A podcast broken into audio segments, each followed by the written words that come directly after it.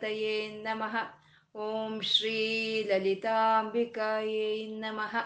ವಾಗರ್ತಾವಿವ ಸಂಪೃತ್ತೌ ವಾಗರ್ತ ಪ್ರತಿಪತ್ತಯೇ ಜಗತಃ ಪಿತರೌ ವಂದೇ ಪಾರ್ವತಿ ಪರಮೇಶ್ವರೌ. ಗುರುಬ್ರಹ್ಮ ಗುರುರ್ವಿಷ್ಣು ಗುರುದೇವೋ ಮಹೇಶ್ವರ. ಗುರುರ್ ಸಾಕ್ಷಾತ್ ಪರಬ್ರಹ್ಮ ತಸ್ಮೈ ಶ್ರೀ ಗುರವೇ ನಮಃ. ವ್ಯಾಸಾಯ ವಿಷ್ಣುರೂಪಾಯ ವ್ಯಾಸರೂಪಾಯ ವಿಷ್ಣವೇ. श्रुतिस्मृतिपुराणानाम् आलयं करुणालयं नमामि भगवत्पादशङ्करं लोकशङ्करम् अज्ञानां जाह्नवीतीर्थं विद्यातीर्थं विवेकिनां सर्वेषां सुखदं तीर्थं भारतीतीर्थमाश्रये व्यासाय विष्णुरूपाय व्यासरूपाय विष्णवे ॐ शिवाय विष्णुरूपाय विष्णुरूपाय शिवाय नमः ಓಂ ಭಗವತೆ ವಾಸುದೇವಾಯ ಓಂ ಶ್ರೀಮಾತ್ರೈ ನಮಃ ಭೀಷ್ಮ ಪಿತಾಮಹರು ಭೀಷ್ಮಾಚಾರ್ಯರಾಗಿ, ಅತ್ಯುತ್ತಮವಾದಂಥ ಗುರುಗಳಾಗಿ, ಅತ್ಯುತ್ತಮವಾದಂಥ ಶಿಷ್ಯನು, ಅಂದರೆ ಧರ್ಮರಾಯನಿಗೆ, ಉತ್ತಮವಾದಂಥ ಶಿಷ್ಯನಿಗೆ, ಆ ಉತ್ತಮವಾದವಾದಂಥ ಒಂದು ಆಚಾರ್ಯರು, ಭೀಷ್ಮಾಚಾರ್ಯರು. ಶಾಂತಿ ಪರ್ವ ಅನುಶಾಸನಿಕ ಪರ್ವ ಅಂತ ಎರಡು ಪರ್ವಗಳಲ್ಲಿ ಎಲ್ಲ ವಿಧವಾದ ಒಂದು ಧರ್ಮಗಳನ್ನು ತಿಳಿಸ್ತಾ ಇದ್ದಾರೆ. ಲೌಕಿಕವಾದಂಥ ಧರ್ಮಗಳು, ಪರಮಾರ್ಥದ ಧರ್ಮಗಳು, ಮೋಕ್ಷ ಧರ್ಮಗಳು, ರಾಜಕೀಯ ಧರ್ಮಗಳು, ಆಪದ್ ಧರ್ಮಗಳು ಒಂದೇನು ಯಾವುದು ಬಿಡ್ದಲೆ ಎಲ್ಲ ಸಂಪೂರ್ಣ ಧರ್ಮಗಳನ್ನೆಲ್ಲ ತಿಳಿಸ್ತಾರೆ. ಎಲ್ಲವನ್ನು ಕೇಳಿದಂಥ ಧರ್ಮರಾಯನಿಗೆ ಬಂದಂಥ ಅನುಮಾನಗಳನ್ನು ಭೀಷ್ಮಾಚಾರ್ಯರ ಹತ್ರ ಕೇಳ್ತಾ ಇದ್ದಾರೆ. ಅವರು ಕೇಳೋದ್ರಲ್ಲಿ ಆರು ಪ್ರಶ್ನೆಗಳನ್ನ ಧರ್ಮರಾಯನು ಭೀಷ್ಮಾಚಾರ್ಯರಿಗೆ ಹಾಕ್ತಾ ಇದ್ದಾನೆ. ಆರು ಪ್ರಶ್ನೆಗಳು. ಕಿಮೇಕಂ ದೈವತಂ ಲೋಕೆ ಅನ್ನೋದು ಮೊದಲನೇ ಪ್ರಶ್ನೆ. ಅಂದ್ರೆ ಈ ಲೋಕದಲ್ಲಿ ಇರೋಂತ ಒಂದೇ ಒಂದು ದೈವವನ್ನು ಹೇಳು, ಒಂದು ದೇವರ ಹೆಸರನ್ನು ನೀನು ಹೇಳು ಅಂತ ಕೇಳ್ತಾ ಇದ್ದಾರೆ. ಅಂತಂದ್ರೆ ಯಾವುದೋ ಇಷ್ಟು ಜನ ದೇವತೆಗಳಿದ್ದಾರೆ. ಅಂದ್ರೆ ಮೂರು ಕೋಟಿ ಅಂತೀವಿ, ಮೂವತ್ಮೂರು ಕೋಟಿ ಅಂತೀವಿ, ಮೂವತ್ನಾಲ್ಕು ಕೋಟಿ ಅಂತೀವಿ, ಅರವತ್ನಾಲ್ಕು ಕೋಟಿ ದೇವತೆಗಳು ಅಂತ ಹೇಳ್ತೀವಿ. ಅಂದ್ರೆ ಇದೆಲ್ಲ ಸಂಖ್ಯೆ ಅನ್ನೋದು ಪ್ರಧಾನವಾಗಿರೋದಲ್ಲ. ಅಸಂಖ್ಯವಾದ ಆಗವಂತ ಅನಂತವಾದಂಥ ಶಕ್ತಿಗಳು ಈ ಪ್ರಕೃತಿನೆಲ್ಲ, ಈ ಪ್ರಕೃತಿ ಹೀಗೆ ನಿಂತ್ಕೊಂಡಿರೋದಕ್ಕೆ ನಮ್ಮ ಶರೀರ ಹೀಗೆ ನಿಂತ್ಕೊಂಡಿರೋದಕ್ಕೆ ನಾವೀಗ ಮಾತಾಡೋದಕ್ಕೆ ನಾವೀಗ ಕೇಳಿಸ್ಕೊಳ್ಳೋದಕ್ಕೆ ಇಷ್ಟು ಇಷ್ಟು ಶಕ್ತಿಗಳು ಸಹಾಯ ಮಾಡ್ತಾ ಇದೆ. ಇಷ್ಟು ಶಕ್ತಿಗಳು ಸಹಾಯ ಮಾಡ್ತಾ ಇರುವಂತ ಶಕ್ತಿಗಳನ್ನ ದೇವತೆಗಳು ಅಂತ ನಾವು ಕರೀತಾ ಇದ್ದೀವಿ. ಅಂತ ದೇವತೆಗಳಲ್ಲಿ ನಿನ್ಗೆ ಇಷ್ಟವಾದ ಯಾವುದೋ ಒಂದು ದೇವರ ಹೆಸರು ಹೇಳು ಅಂತ ಕೇಳಿದ್ರೆ ಅಂದ್ರೆ ಅಲ್ಲ. ಈ ದೇವತೆಗಳ ಎಲ್ಲಲ್ಲೂ ಇರೋ ಅಂತ ಒಂದು ಆ ಚೈತನ್ಯ ಸ್ವರೂಪನಾದ ಆ ಅದ್ವಿತೀಯಂ ಏಗ ಅನ್ನೋ ಒಂದು ಪರಬ್ರಹ್ಮನನ್ನು, ಏಕವಾದಂತ ಅದ್ವಿತೀಯ ಪರಬ್ರಹ್ಮ ಯಾರು? ಒಂದೇ ಒಂದು ದೇವರು ಯಾರು ಅನ್ನೋದನ್ನ ಹೇಳು ಅನ್ನೋದನ್ನ ಮೊದಲನೇ ಪ್ರಶ್ನದಲ್ಲಿ ಕೇಳಿದ್ರು. ಮತ್ತೆ ಕಿಂವಾಪ್ಯಕಂ ಪರಾಯಣಂ. ಮನುಷ್ಯನಾಗಿ ಹುಟ್ಟಿದ ಮೇಲೆ ಯಾವ ಕಡೆ ಇರಬೇಕು ಗುರಿ, ಯಾವ ಕಡೆ ಇರಬೇಕು ನಮ್ಮ ಆಶ್ರಯ? ನಾವು ಯಾವುದನ್ನ ಆಶ್ರಯಿಸ್ಕೋಬೇಕು? ಒಂದೇ ಒಂದನ್ನ ಹೇಳು. ಕಿಮ್ ಏಕಂ ಕಿಮ್ ಏಕಂ ಪರಾಯಣಂ. ಯಾವುದ್ರ ಬಗ್ಗೆ ನಮ್ಮ ಗುರಿ ಅನ್ನೋದು ಇರಬೇಕು, ಯಾವುದ್ರ ಬಗ್ಗೆ ಈ ಮನುಷ್ಯನ ಸಾಧನೆ ಅನ್ನೋದು ಇರಬೇಕು ಅಂತ.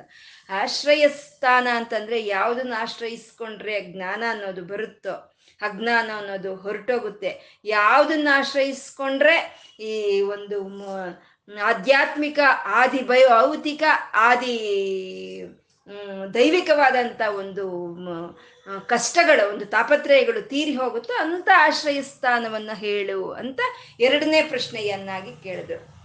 ಮತ್ತೆ ಸ್ತುವಂತಕ್ಕಂ ಯಾರನ್ನು ಸ್ತುತಿಸ್ಬೇಕು ಅಂತ. ನಾವು ಸಾಮಾನ್ಯ ನಮ್ಗೆ ಯಾರಿಂದ ನಮ್ಗೆ ಏನಾದ್ರೂ ಒಂದು ಕೆಲಸ ಆಗ್ಬೇಕಾಗಿದ್ರೆ ನಾವು ಸ್ತುತಿಸ್ತೀವಿ, ಅಲ್ವಾ? ಅಥವಾ ನಮ್ಗೆ ಯಾರಾದ್ರೂ ಒಂದ್ ಸ್ವಲ್ಪ ನಮ್ಮನ್ನು ಸ್ತುತಿಸಿದ್ರೆ ಅವ್ರಿಗೆ ಎರಡರಷ್ಟು ಸ್ತುತಿ ನಾವು ಮಾಡ್ತೀವಿ. ಆದ್ರೆ ಯಾರನ್ನ ನಿಜವಾಗ್ಲೂ ಯಾರನ್ನ ಸ್ತುತಿಸ್ಬೇಕು ಅಂತ ಸ್ತುವಂತಕ್ಕಂ ಅನ್ನೋದನ್ನ ಮೂರನೇ ಪ್ರಶ್ನೆ ಯಾಕೆ ಕೇಳಿದ್ರು?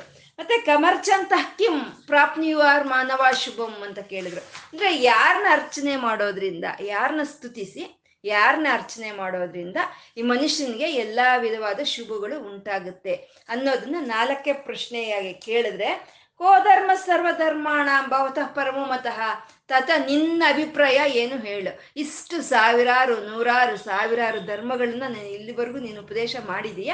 ಅದರಲ್ಲಿ ಉತ್ತಮವಾದಂಥ ಧರ್ಮ ಯಾವುದು ಅಂತ ನೀನು ಅನ್ಕೊಳ್ತಾ ಇದೀಯ ಹೇಳು ಅಂತ ಐದನೇ ಪ್ರಶ್ನೆಯನ್ನಾಗಿ ಕೇಳ್ತಾ ಇದ್ದಾರೆ. ಮತ್ತೆ ಆರನೇ ಪ್ರಶ್ನೆ, ಕಿಂ ಜಪನ್ ಮುಚ್ಚತೆ ಜಂತುರ್ ಜನ್ಮ ಸಂಸಾರ ಬಂಧನ ಅಂತಂತಂದ್ರೆ ಯಾರನ್ನ ಜಪಿಸೋದ್ರಿಂದ, ಯಾರ ನಾಮಸ್ಮರಣೆ ಮಾಡೋದ್ರಿಂದ ಈ ಸಂಸಾರದಲ್ಲಿ ಇರುವಂತ ಈ ಬಂಧನಗಳೆಲ್ಲ ಹೋಗುತ್ತೆ ಅನ್ನೋದನ್ನ ನೀನು ಹೇಳು ಅಂತ ಆರು ಪ್ರಶ್ನೆಗಳನ್ನ ಆಚಾರ್ಯರಿಗೆ ಈ ಶಿಷ್ಯನಾದಂಥ ಧರ್ಮರಾಯನು ಕೇಳ್ತಾ ಇದ್ದಾನೆ. ಇಲ್ಲಿ ಕಮ, ಕಮರ್ಚಂತ ಕಿಂ ಪ್ರಾಪ್ನಿಯುರ್ಮಾನವ ಅಶುಭಂ ಅಂತ ಕೇಳಿರೋದ್ರಲ್ಲಿ ಅಶುಭ ಅಂತಂದ್ರೆ ಇಹಲೋಕಕ್ಕೆ ಬೇಕಾಗಿರುವಂತ ಐಶ್ವರ್ಯಗಳು. ಅವನ್ನೇ ಶುಭ ಅಂತ ಹೇಳ್ತಾರೆ. ಇದ್ರ ಪುರುಷಾರ್ಥಗಳು, ಚತುರ್ವಿಧ ಪುರುಷಾರ್ಥಗಳು. ಧರ್ಮ, ಅರ್ಥ, ಕಾಮ, ಮೋಕ್ಷ ಅನ್ನೋ ನಾಲ್ಕು ಇವು ಚತುರ್ವಿಧ ಪುರುಷಾರ್ಥಗಳು. ಧರ್ಮ ಅಂತಂದ್ರೆ ನಾವು ಮಾಡೋ ಅಂತ ಒಂದು ಕೆಲಸದಲ್ಲಿ ಸಿನ್ಸಿಯಾರಿಟಿ ಅಂತ ಹೇಳ್ತೀವಿ. ಸಿನ್ಸಿಯಾರಿಟಿ ಟ್ರಾನ್ಸ್ಪರೆನ್ಸಿ ಇರೋ ಅಂಥದ್ದು ನಾವು ಮಾಡೋ ಅಂಥ ಕೆಲಸದಲ್ಲಿ ಅದು ಧರ್ಮ ಅಂತ ಹೇಳ್ತೀವಿ. ಅರ್ಥ, ಅಂದ್ರೆ ನಮಗೆ ಬೇಕು, ಊಟ ಹಶ್ವಾದಾಗ ಅನ್ನ ಬೇಕು ಬಾಯರ್ಕೆ ಆದಾಗ ನೀರು ಬೇಕು, ಇರೋದಕ್ಕೊಂದು ಸೂರು ಬೇಕು ಉಟ್ಕೊಳ್ಳೋದಕ್ಕೆ ಬಟ್ಟೆ ಬೇಕು, ಇವೆಲ್ಲ ಅರ್ಥಗಳು. ನಾವು ಬದುಕೋದಕ್ಕೆ ಬೇಕಾಗಿರುವಂಥ ಅರ್ಥಗಳು. ಮತ್ತೆ ಧರ್ಮ, ಅರ್ಥ, ಕಾಮ ಅಂತಂದ್ರೆ ಕೋರಿಕೆಗಳು ಇರುತ್ತಲ್ವಾ? ಏನೋ ಒಂದು ಆಧ್ಯಾತ್ಮಿಕವಾದಿ ಸಾಧನೆ ಮಾಡಬೇಕು ಅನ್ನೋ ಕೋರಿಕೆ ಆಗಬಹುದು. ಅಥವಾ ಪುಣ್ಯಕ್ಷೇತ್ರಗಳು ತಿರುಗ್ಬೋದು ಅನ್ನೋ ಕೋರಿಕೆ ಆಗ್ಬೋದು. ಅಥವಾ ಆಸ್ತಿ ಮಾಡಬೇಕು ಅನ್ನೋ ಒಂದು ಕೋರಿಕೆ ಆಗ್ಬೋದು. ಯಾವುದಾದ್ರೂ ಇರುತ್ತೆ. ಅದು ಈ ಲೋಕ, ಈ ಲೋಕಕ್ಕೆ ಸಂಬಂಧಪಟ್ಟಿರುವಂಥ ಪುರುಷಾರ್ಥಗಳವು. ಅವು ಯಾವುದನ್ನ ನಾವು ಅರ್ಚನೆ ಮಾಡೋದ್ರಿಂದ ಈ ರೀತಿ ಇಹಲೋಕಕ್ಕೆ ಬೇಕಾಗಿರುವಂಥ ಐಶ್ವರ್ಯಗಳು ಸಿಕ್ಕುತ್ತೆ ಅಂತ ನಾಲ್ಕನೇ ಪ್ರಶ್ನೆಯಲ್ಲಿ ಕೇಳಿದ್ರೆ, ಆರನೇ ಪ್ರಶ್ನೆಯಲ್ಲಿ ಕೇಳ್ತಾ ಇದ್ದಾರೆ, ಕಿಂ ಜಪನ್ ಮುಚ್ಚತೆ ಜಂತುರ್ ಸಂಸಾರ ಬಂಧನ ಅಂತಂತ ಈ ಸಂಸಾರ ಬಂಧನ ತೊಲಗಿ ಹೋಗೋದು ಅಂತಂದ್ರೆ, ಅದೇ ಮೋಕ್ಷ. ಪರಲೋಕದ ಮೋಕ್ಷ. ಅದೇ ಪುರುಷಾರ್ಥಗಳಲ್ಲಿ ನಾಲ್ಕನೇ ಇದು. ಕೊನೆಯದಾದಂಥ ಒಂದು ಅರ್ಥ, ಅದೇ ಮೋಕ್ಷ. ಧರ್ಮ, ಅರ್ಥ, ಕಾಮ, ಮೋಕ್ಷ. ಆ ಮೋಕ್ಷ ಅನ್ನೋದು ಹೇಗೆ ಸಿಕ್ಕುತ್ತೆ ಅನ್ನೋದನ್ನ ಕೇಳ್ತಾ ಇದ್ದಾರೆ. ಅಂದ್ರೆ ಯಾವ, ಯಾರನ್ನು ಸ್ತುತಿಸೋದ್ರಿಂದ, ಯಾವ ರೀತಿ ಅರ್ಚನೆ ಮಾಡೋದ್ರಿಂದ ಇಹಲೋಕಕ್ಕೆ ಬೇಕಾಗಿರುವಂಥ ಭೋಗಗಳು, ಪರಲೋಕಕ್ಕೆ ಬೇಕಾಗಿರುವಂಥ ಭೋಗಗಳು ಸಿಕ್ಕುತ್ತೆ ಅನ್ನೋದನ್ನ ಪ್ರಶ್ನೆಯನ್ನಾಗಿ ಕೇಳ್ತಾ ಇದ್ದಾರೆ. ಮತ್ತೆ ಮೋಕ್ಷ ಅಂತಂದ ತಕ್ಷಣ ನಾವೇನು ಭಯ ಪಟ್ಕೊಳ್ಳೋ ಕೆಲಸ ಇಲ್ಲ. ಮೋಕ್ಷ ಅನ್ನೋದು ಮರಣಾನಂತರ ಸಿಕ್ಕುವಂಥದ್ದು ಅದ್ರ ಬಗ್ಗೆ ನಮ್ಗೆ ಯಾಕೆ ಯೋಚನೆ ಅಂತ ಏನು ಇಲ್ಲ. ಮೋಕ್ಷ ಅನ್ನೋದು ಬದುಕಿರ್ಬೇಕಾದ್ರೇನೆ ಸಿಕ್ಕುತ್ತೆ. ಮೋಕ್ಷ ಅಂದ್ರೆ ಆನಂದದ ಲಕ್ಷಣವೇ ಅಲ್ಲಿ ಮೋಕ್ಷ ಅಂತ. ಯಾವಾಗ ನಾವು ಆನಂದವಾಗಿರ್ತೀವೋ ಅದೇ ಮೋಕ್ಷ ಅಂತ ಹೇಳೋದು. ಇವಾಗ ನಮ್ಗೆ ಏನಾದ್ರೂ ಒಂದು ಕಷ್ಟ ಅನ್ನೋದು ಬಂದಿರುತ್ತೆ. ಬಂದ್ರೆ, ಅಪ್ಪ, ಈ ಕಷ್ಟದಿಂದ ನಂಗೆ ಯಾವಾಗ ಮೋಕ್ಷ ಸಿಕ್ಕುತ್ತೋ ಅಂತ ಹೇಳ್ತೀವಲ್ವಾ? ಅಂದ್ರೆ ನೋವು ಮನಸ್ಸಿಗೆ ನಮ್ಗೆ ಕಷ್ಟವಾದಂತ ಅನುಭವದಿಂದ ಬಿಡುಗಡೆ ಆದ್ರೆ, ಆ ಆನಂದ ಅನ್ನೋದು ನಮ್ಮ ಹೃದಯಕ್ಕೆ, ಆ ಆನಂದ ಅನುಭೂತಿ ಆದ್ರೆ ಅದನ್ನೇ ಮೋಕ್ಷ ಅಂತ ಹೇಳೋದು. ನಾವು ಯಾವಾಗಾದ್ರೆ ಪರಮಾತ್ಮನ ನಾಮವನ್ನು ಸ್ಮರಿಸ್ತಾ ಇರ್ತೀವೋ, ಪರಮಾತ್ಮನ ಬಗ್ಗೆ ನಾವು ಆಶ್ರಯಿಸ್ಕೊಂಡಿರ್ತೀವೋ ಅವನ್ನ, ಅವಾಗ ಇಹಲೋಕದ ಒಂದು ಕಷ್ಟಗಳು ಏರುಪೇರುಗಳು ನಮಗೆ ಒಂದು ಬಾಧೆಯನ್ನು ಕೊಡೋದಿಲ್ಲ. ಇಲ್ಲ ಅಂದ್ರೆ ಇವತ್ತು ಕೆಲ್ಸದೋಳು ಬರ್ಲಿಲ್ಲ, ಅದಕ್ಕೂ ಒಂದಳ್ತೀವಿ ನೀರು ಬರಲಿಲ್ಲ, ಅದಕ್ಕೂ ಅಳ್ತೀವಿ. ಎಲ್ಲದಕ್ಕೂ ಅಳ್ತಾ ಇಲ್ಲ ಆಫೀಸ್ಗೆ ಹೋಗ್ಬೇಕು ಕ್ಯಾಬ್ ಬರಲಿಲ್ಲ ಅದಕ್ಕೂ ಅಳ್ತೀವಿ ಅಲ್ವಾ? ಯಾವಾಗ ಪರಮಾತ್ಮನ ಸ್ಮರಣೆ, ನಾಮಸ್ಮರಣೆ ಮಾಡ್ತಾ ಇರ್ತೀವೋ ಅಂತ ಕಷ್ಟಗಳಿಂದ ನಮಗೆ ಒಂದು ಮನಸ್ಸಿಗೆ ನೋವು ಅನ್ನೋದು ಆಗೋದಿಲ್ಲ. ಅವಾಗ ಅದರಿಂದ ಮುಕ್ತಿ ಸಿಕ್ತು ಅಂತಾನೆ ಅಲ್ವಾ? ಹಾಗೆ ಯಾರನ್ನ ನಾವು ಸ್ತುತಿಸೋದ್ರಿಂದ ಇಹಲೋಕಕ್ಕೆ ಬೇಕಾಗಿರೋ ಅಂತ ಧರ್ಮ ಅರ್ಥ ಕಾಮಗಳು ಸಿಕ್ಕುತ್ತೆ, ಪರಲೋಕಕ್ಕೆ ಬೇಕಾಗಿರೋ ಅಂತ ಮೋಕ್ಷನೂ ಸಿಕ್ಕುತ್ತೆ ಅನ್ನೋದನ್ನ ಆರು ಪ್ರಶ್ನೆಗಳನ್ನ ಧರ್ಮರಾಯನು ಭೀಷ್ಮಾಚಾರ್ಯರಿಗೆ ಕೇಳ್ತಾ ಇದ್ದಾರೆ. ಈ ಆರು ಪ್ರಶ್ನೆಗಳು ಒಂದು ನಾವು ಚೆನ್ನಾಗಿ ಅರ್ಥ ಆದರೆ ನಮಗೆ ಅಭೀಷ್ಮಾಚಾರ್ಯರು ನಮ್ಗೆ ಹೇಳೋವಂಥ ಉತ್ತರಗಳು ನಮ್ಗೆ ಸರಿಯಾಗಿ ಅರ್ಥ ಆಗುತ್ತೆ. ಯಾವಾಗ ಉತ್ತರಗಳು ಸರಿಯಾಗಿ ಅರ್ಥ ಆಗುತ್ತೋ ಆವಾಗ ವಿಷ್ಣು ಸಹಸ್ರನಾಮ ಅನ್ನೋದು ನಮ್ಗೆ ಚೆನ್ನಾಗಿ ಅರ್ಥ ಆಗುತ್ತೆ. ಅದನ್ನ ಹೇಳ್ಕೊಳ್ಳೋದಕ್ಕೂ ಕೇಳೋದಕ್ಕೂ ಆನಂದದಾಯಕವಾಗಿ ಇರುತ್ತೆ. ಅದು ಯಾವಾಗ ಅರ್ಥ ಆಗುತ್ತೋ ಅವಾಗ. ನಾವು ಹೇಗಿದ್ರೆ ಆ ಪರಮಾತ್ಮ ನಮಗೆ ಸಿಗ್ತಾನೆ ಅನ್ನೋದು ಸಂಪೂರ್ಣ ನಮಗೆ ಅರ್ಥ ಆಗುವಂಥದ್ದು. ಈ ಆರು ಪ್ರಶ್ನೆಗಳೇ ವಿಷ್ಣು ಸಹಸ್ರನಾಮ. ಅಂದ್ರೆ ಭಗವದ್ಗೀತೆಯ ಸಾರವೆಲ್ಲ ಅಡಗಿ ಇರುವಂತ ವಿಷ್ಣು ಸಹಸ್ರನಾಮಕ್ಕೆ ಪುನಾದಿಯಾದಂತ ಆರು ಪ್ರಶ್ನೆಗಳನ್ನ ಧರ್ಮರಾಯನು ಭೀಷ್ಮಾಚಾರ್ಯರನ್ನ ಕೇಳ್ತಾ ಇರುವಂತದ್ದು ಅಂದ್ರೆ ಇದರಲ್ಲಿ ಧರ್ಮರಾಯನಿಗಿರುವಂತ ಜಿಜ್ಞಾಸೆ ಏನೋ ಏಕ ಏಕ ಕಿಂ ಏಕಂ ಅಂತ ಕೇಳ್ದ. ಕಿಮೇಕಂ ಪರಾಯಣಂ ಅಂತ ಹೇಳ್ದ. ಕಿಮೇಕಂ ದೈವತಂ ಅಂತ, ಅಂದ್ರೆ ಏಕಂ ಏಕಂ ಅಂತ ಕೇಳಿರೋದ್ರಲ್ಲಿ ಅದ್ವಿತೀಯನಾದ ಬ್ರಹ್ಮನವನು ಅದ್ವಿತೀಯನು ಅಂದ್ರೆ ಅವನನ್ನು ಬಿಟ್ಟು ಎರಡನೇದಿಲ್ಲ. ಈ ಸಮಸ್ತ ಸೃಷ್ಟಿಯಲ್ಲಿ, ಸಮಸ್ತ ಜೀವರಾಶಿಯಲ್ಲಿ ವ್ಯಕ್ತವಾಗ್ತಾ ಇರೋವಂಥ ಅವನು ಅವ ಚೈತನ್ಯ ಸ್ವರೂಪನ ಅವನು ಒಬ್ಬನೇ. ಅವನು ಯಾರು ಅನ್ನೋ ತಿಳ್ಕೋಬೇಕು ಅನ್ನೋ ಒಂದು ಆತುರತೆನೆ ಧರ್ಮರಾಯನ ಪ್ರಶ್ನೆಗಳಲ್ಲಿ ನಮಗೆ ಗೋಚರವಾಗ್ತಾ ಇದೆ. ಅಂತ ಸರ್ವ, ಸರ್ವಾಂತರ್ಯ ಅಂತರ್ಯಾಮಿಯಾದ ಎಲ್ಲಾ ಪ್ರಾಣಿಗಳಲ್ಲೂ, ಎಲ್ಲ ಪ್ರಕೃತಿಯಲ್ಲಿ ಇರುವಂತ ಚೈತನ್ಯ ಸ್ವರೂಪವನ್ನ ನಾವು ತಿಳ್ಕೊಳ್ಳೋ ಅಂತ ಜ್ಞಾನವನ್ನು ಕೊಡೋ ವಿಷ್ಣು ಸಹಸ್ರನಾಮ ಅನ್ನೋದು. ನೋಡೋಣ, ಈ ಧರ್ಮರಾಯನ್ ಕೇಳಿದಂಥ ಪ್ರಶ್ನೆಗಳಿಗೆ ಬ, ಒಂದು ಧರ್ಮವೇತ್ತರಾದಂಥ ಉತ್ತಮೋತ್ತಮವಾದಂಥ ಆಚಾರ್ಯರಾದಂಥ ಭೀಷ್ಮಾಚಾರ್ಯರು ಏನು ಉತ್ತರವನ್ನು ಕೊಡ್ತಾ ಇದ್ದಾರೆ ಅನ್ನೋದನ್ನ ನೋಡೋಣ ನಾವು. ಮತ್ತೆ ನಮ್ಗೆ ಒಂದು ಯಾವಾಗ್ಲೊಂದು ಒಂದು ಪ್ರಿಜುಡಿ ಅಂತ ಇರುತ್ತೆ. ಅಂದ್ರೆ ಇವಾಗ ಇದು ವಿಷ್ಣು ಸಹಸ್ರನಾಮ ಅಲ್ವಾ? ಅಂದ್ರೆ ವಿಷ್ಣು ಸಹಸ್ರನಾಮ ಅಂದ್ರೆ ವಿಷ್ಣುವನ ಬಗ್ಗೆ ಹೇಳ್ತಾರೆ ಅಂತ. ಆ ವಿಷ್ಣುವನ್ ಹೇಗಿರ್ತಾನೆ? ನಾಲ್ಕು ಕೈಗಳಿರುತ್ತೆ. ಶಂಕುಚಕ್ರ ಇಟ್ಕೊಂಡಿರ್ತಾನೆ. ಲಕ್ಷ್ಮಿ ಅನ್ನೋವಳು ಅವನ ಹೆಂಡತಿ. ಮತ್ತೆ ನೀಲಮೇಘ ವರ್ಣದಲ್ಲಿರ್ತಾನೆ. ಆದಿಶೇಷನ ಮೇಲೆ ಮಲಗಿರ್ತಾನೆ. ಇವೆಲ್ಲ ಅವನಿಗೇನು ಆರಾಮಾಗಿ ಮಲ್ಕೊಂಡಿದ್ದಾನೆ ಅವನು, ಕಣ್ಣು ಅರ್ಧ ಬರ್ಧ ಮುಚ್ಕೊಂಡು ಅಂತ ಎಲ್ಲ ನಮ್ಗೊಂದು ಭಾವನೆ ಅನ್ನೋದು ಇರುತ್ತೆ. ಆದ್ರೆ ಆ ಪರಮಾತ್ಮ ಎಂಥವನು ಅನ್ನೋದನ್ನ ಇಲ್ಲಿ ಹೇಳ್ತಾ ಇದ್ದಾರೆ ಜಗತ್ಪ್ರಭುಂ ಜಗತ್ಪ್ರಭುಂ ದೇವದೇವ ಮನಂತಂ ಪುರುಷೋತ್ತಮಂ ಸ್ತುವನ್ನಾಮ ಸಹಸ್ರೇಣ ಪುರುಷ ಸತತೋತ್ತಿತ ಅಂತ ಹೇಳ್ತಾ ಇದ್ದಾರೆ.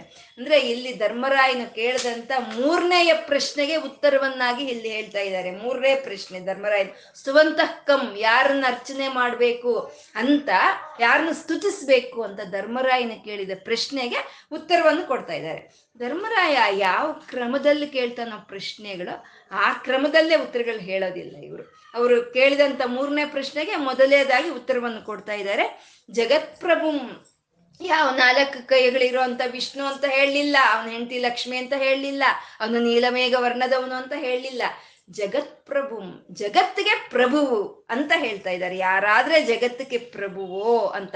ಅಂದ್ರೆ ಪ್ರಭು ಅಂತಂದ್ರೆ ನಾವು ಸಾಮಾನ್ಯ ಭೂಲೋಕದಲ್ಲಿ ಒಂದು ರಾಜ್ಯಕ್ಕೆ ಒಂದು ಪ್ರಭು ಅಂತ ಇರ್ತಾನೆ. ಆ ಪ್ರಭುವನದೇ ಆಡಳಿತವೆಲ್ಲ ಇರುತ್ತೆ, ಅಧಿಕಾರವೆಲ್ಲ ಅವನದೇ ಇರುತ್ತೆ. ಆ ರಾಜ್ಯದಲ್ಲಿ ಇರೋವಂಥ ಐಶ್ವರ್ಯಗಳೆಲ್ಲ ಅವನಿಗೆ ಸೇರಿರೋ ಅಂಥದ್ದು ಅವನ ಪ್ರಭು ಅಂತ ಹೇಳ್ತೀವಿ. ಆದರೆ ಭೂಲೋಕದಲ್ಲಿ ಇಂಥ ಪ್ರಭು ಅವನೇನ್ ತಯಾರು ಮಾಡಿಲ್ಲ, ಅವನ ರಾಜ್ಯವನ್ನ ಅವನೇನ್ ಸೃಷ್ಟಿ ಮಾಡಿಲ್ಲ. ಯಾರೋ ಸೃಷ್ಟಿ ಮಾಡಿರೋ ರಾಜ್ಯಕ್ಕೆ ಅವನು ಪ್ರಭುವಾಗಿದ್ದಾನೆ. ಆದ್ರೆ ಇವನೆಂತ ಅವನು ಜಗತ್ಪ್ರಭುಂ. ಇವನು ಈ ಜಗತ್ತು, ಈ ಜಗತ್ತನ್ನೆಲ್ಲ ಸೃಷ್ಟಿ ಮಾಡಿ, ಈ ಜಗತ್ನಲ್ಲಿರೋ ಐಶ್ವರ್ಯಗಳಿಗೆಲ್ಲ ಒಡೆಯನಾಗಿ ಅವನೇ ಪ್ರಭುವಾಗಿ ಇರೋಂತ ಅವನು ಯಾರು? ಅವನು ಜಗತ್ ಪ್ರಭುಂ ಅಂತ ಹೇಳ್ತಾ ಇದ್ರೆ. ದೇವದೇವಂ ಎಂತವ್ ನೀವು ಪ್ರಭು ಅಂತಂದ್ರೆ ದೇವದೇವಂ. ದೇವ, ದೇವತೆಗಳಲ್ಲಿ ಒಬ್ಬನಲ್ಲ ಇವನು. ದೇವ ದೇವಂ, ಎಲ್ಲಾ ದೇವತೆಗಳಿಗೂ ಚೈತನ್ಯವನ್ನು ಕೊಟ್ಟಂತ ದೇವದೇವನು. ಜಗತ್ಪ್ರಭುಂ ದೇವದೇವಂ ಅನಂತಂ ಅಂತ ಇದ್ದಾರೆ. ಅವನು ಎಷ್ಟಿದ್ದಾನೆ? ಅವನು ಯು ಎಸ್ ಅಲ್ಲಿ ಇದ್ದಾನ ಆಸ್ಟ್ರೇಲಿಯಾನ? ಇಂಡಿಯಾನ? ಅಂತಂದ್ರೆ ದೇಶಕಾಲ ಪರಿಚ್ಛಿನ್ನ. ನಾವು ಲಲಿತ ಸಹಸ್ರನಾಮದಲ್ಲಿ ಹೇಳ್ಕೊಳ್ತೀವಲ್ವಾ? ಇಂಥದೇ ದೇಶ ಅಂತ ಇಲ್ಲ. ಅಥವಾ ಇಂಥದೇ ಕಾಲ, ಬೆಳಗ್ಗೆ ಇರ್ತಾನ, ಸಾಯಂಕಾಲ ಇರ್ತಾನ, ಮಧ್ಯಾಹ್ನ ಇರ್ತಾನೆ, ಇಂಥದೇ ಕಾಲ ಅಂತ ಇಲ್ಲ. ತ್ರಿಕಾಲಗಳಲ್ಲೂ ಇರ್ತಾನೆ, ಆ ದೇಶ ಕಾಲ ಅನ್ನೋ ಒಂದು ಪ, ಒಂದು ಬೌಂಡ್ರಿ ಅಂತ ಇಲ್ದಲೇ ಇರೋ ಅಂತ ಅವನು ಅವನು ಅನಂತನು. ಹಾಗೆ ಈ ಜಗತ್ತನ್ನು ಸೃಷ್ಟಿ ಮಾಡಿ ಜಗತ್ತನ್ನೆಲ್ಲ ಪರಿಪಾಲನೆ ಮಾಡ್ತಾ ಇರುವಂತ ಪ್ರಭುವು ಎಲ್ಲ ದೇವ ದೇವತೆಗಳಿಗೂ ದೇವನಾದಂಥ ಅವನು ಅನಂತನು. ಅವನು ಪುರುಷೋತ್ತಮಂ ಅಂತ ಇದ್ದಾರೆ. ಅವನು ಪುರುಷೋತ್ತಮನು ಅವನು ಅಂತ. ಪುರುಷೋತ್ತಮ ಅಂತಂದ್ರೆ ಆ ಜಗತ್ಪ್ರಭುವು, ಆ ದೇವದೇವನು, ಆ ಅನಂತ ತತ್ವವನ್ನು ಉಳ್ಳವನು, ಅವನೊಬ್ಬ ಪುರುಷನು. ಪುರುಷರಲ್ಲೆಲ್ಲ ಅವನು ಉತ್ತಮವಾದವನು ಅಂತಾನೆ ಅಂದ್ರೆ ಅಲ್ಲ, ಪುರುಷೋತ್ತಮಂ ಅಂತಂದ್ರೆ ಪುರ ಅಂತಂದ್ರೆ ಈ ಭೂಮಿನೇ ಒಂದು ಪುರ. ಈ ಭೂಮಿದಲ್ಲಿ ಇರುವಂತ ಚೈತನ್ಯ ಅದೇ ಪುರುಷೋತ್ತಮ ಅಂತ ಹೇಳೋದು. ಮತ್ತೆ ಈ ಭೂಮಿನ ಎಲ್ಲ ಹದ್ನಾಲ್ಕು ಭುವನಗಳಲ್ಲಿ ನಾವು ಹೇಳ್ಕೊಂಡಿವಿ ಅತಲ ವಿತಲ ಸುತ್ತಲ ರಸಾತಲ, ತಲಾತಳ, ಪಾತಾಳ. ಭೂರ್ಲೋಕ, ಭುವರ್ಲೋಕ, ಸುವರ್ಲೋಕ, ಜನಲೋಕ, ತಪಾಲೋಕ, ಮಹಾಲೋಕ, ಸಬ್ರ, ಸತ್ಯಲೋಕ ಅನ್ನೋವು. ಈ ಲೋಕಗಳಲ್ಲಿ ಎಲ್ಲಾದ್ರಲ್ಲಿ ಇರುವಂತ ಚೈತನ್ಯ ಅದು ಉತ್ತಮವಾಗಿರುವಂತಹದ್ದು. ಅಷ್ಟೇ ಯಾಕೆ? ನಮ್ಗೆ ಚ, ನಮ್ಮ ಶರೀರ, ಈ ಶರೀರನು ಪುರವೇ ಇದು. ಈ ಶರೀರ ಅನ್ನೋ ಈ ಪುರದಲ್ಲಿ ಉತ್ತಮವಾಗಿರೋದು ಯಾವುದು? ಕೈಯಲ್ಲ, ಕಾಲಲ್ಲ, ಕಣ್ಣಲ್ಲ.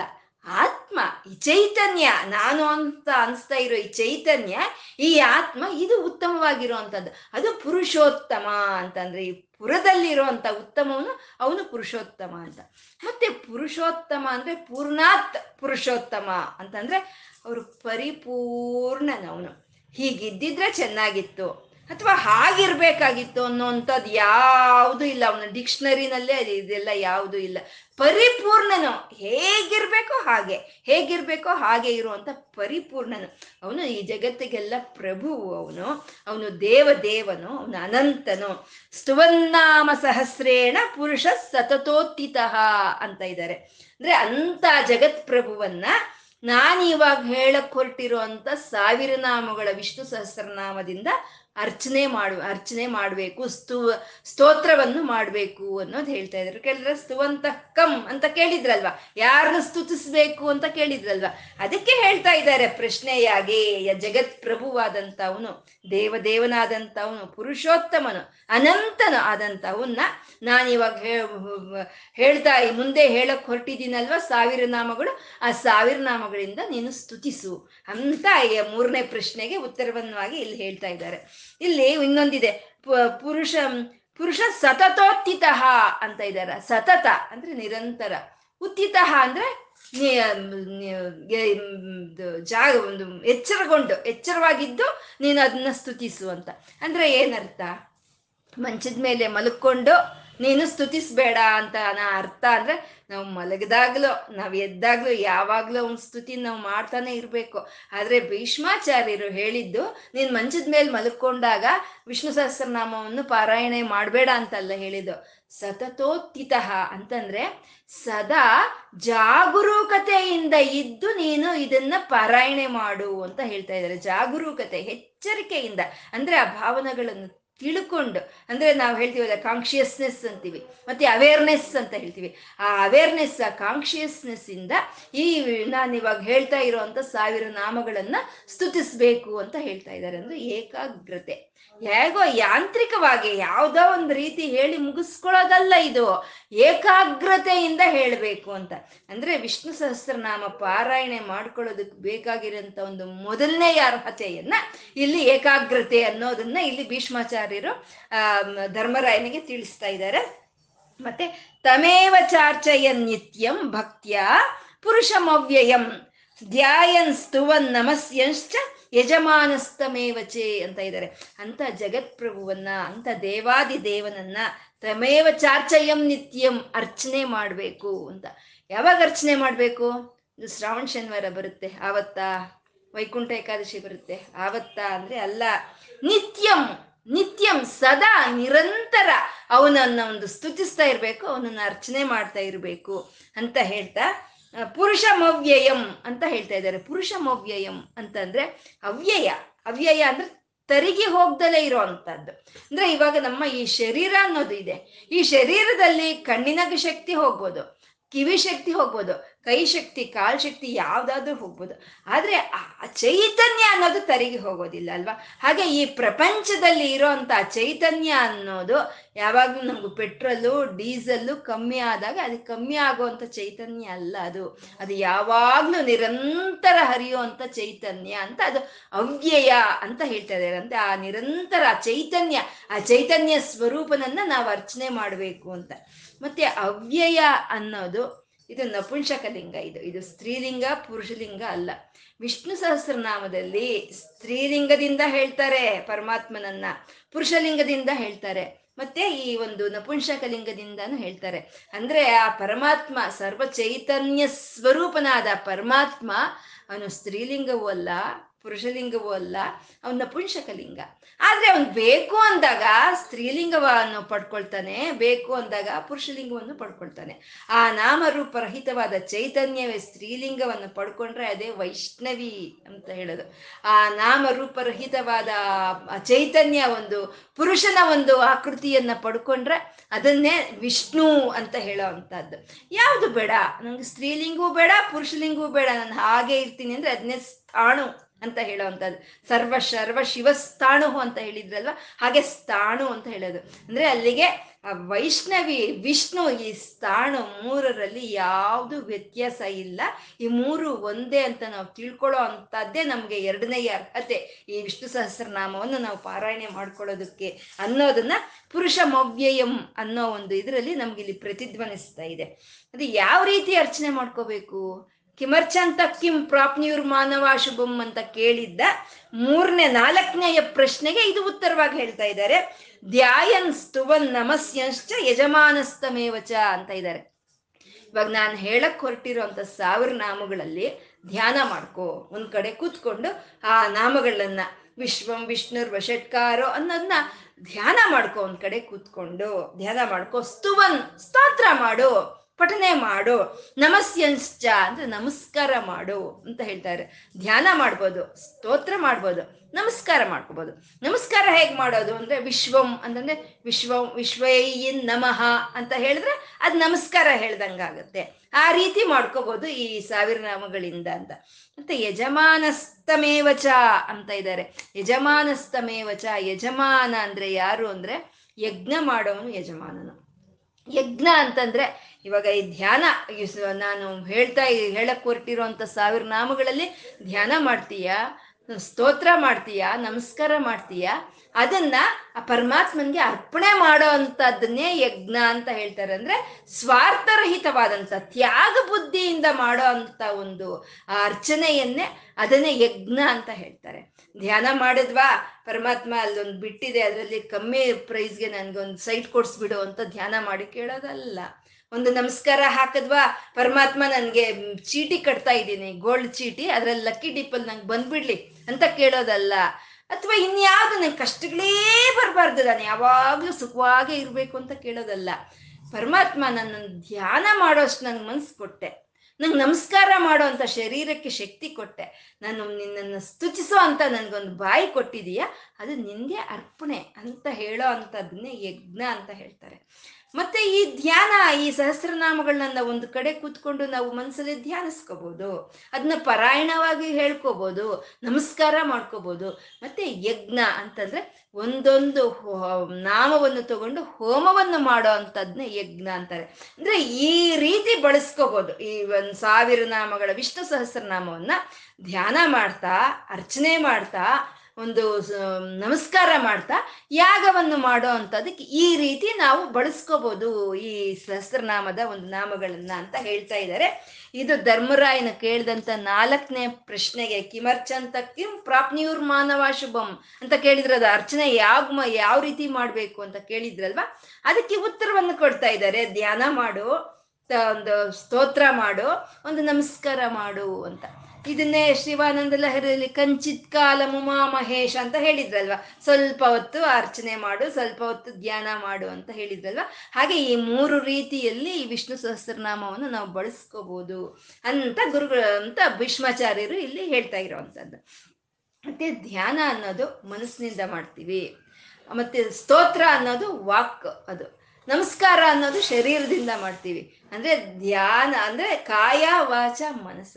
ತ್ರಿಕರಣಗಳಿಂದಾನು ಇವಾಗ ನಾನು ಹೇಳಕ್ ಹೊರಟಿರೋ ಅಂತ ಸಹಸ್ರನಾಮಗಳನ್ನ ನೀನು ಅರ್, ಮಾಡೋ ಅಂತದ್ನೇ ಅದನ್ನೇ ಅರ್ಚನೆ ಅಂತ ಹೇಳ್ತಾರೆ ಅಂತ ಹೇಳಿ ಎರಡನೇ ಒಂದು ನಾಲ್ಕನೆಯ ಒಂದು ಪ್ರಶ್ನೆಗೆ ಉತ್ತರವನ್ನು ಕೊಡ್ತಾ ಇರೋವಂಥದ್ದು ಇಲ್ಲಿ ಮತ್ತೆ ಒಂದು ಇದೆ ಭಕ್ತ್ಯ ಅಂತ ಹೇಳಿದ್ರು. ಭಕ್ತ್ಯ ಪುರ, ತಮೇವ ಚಾರ್ಚೆಯ ನಿತ್ಯಂ ಭಕ್ತ್ಯಾ ಪುರುಷಮವ್ಯಯಂ ಅಂತ ಇದ್ದಾರೆ. ಅಂದ್ರೆ ಭಕ್ತಿಯಿಂದ ಧ್ಯಾನ ಮಾಡು ಭಕ್ತಿಯಿಂದ ಸ್ತೋತ್ರ ಮಾಡು, ಭಕ್ತಿಯಿಂದ ನಮಸ್ಕಾರ ಮಾಡು, ಭಕ್ತಿಯಿಂದ ಯಜ್ಞ ಮಾಡು ಅಂತ.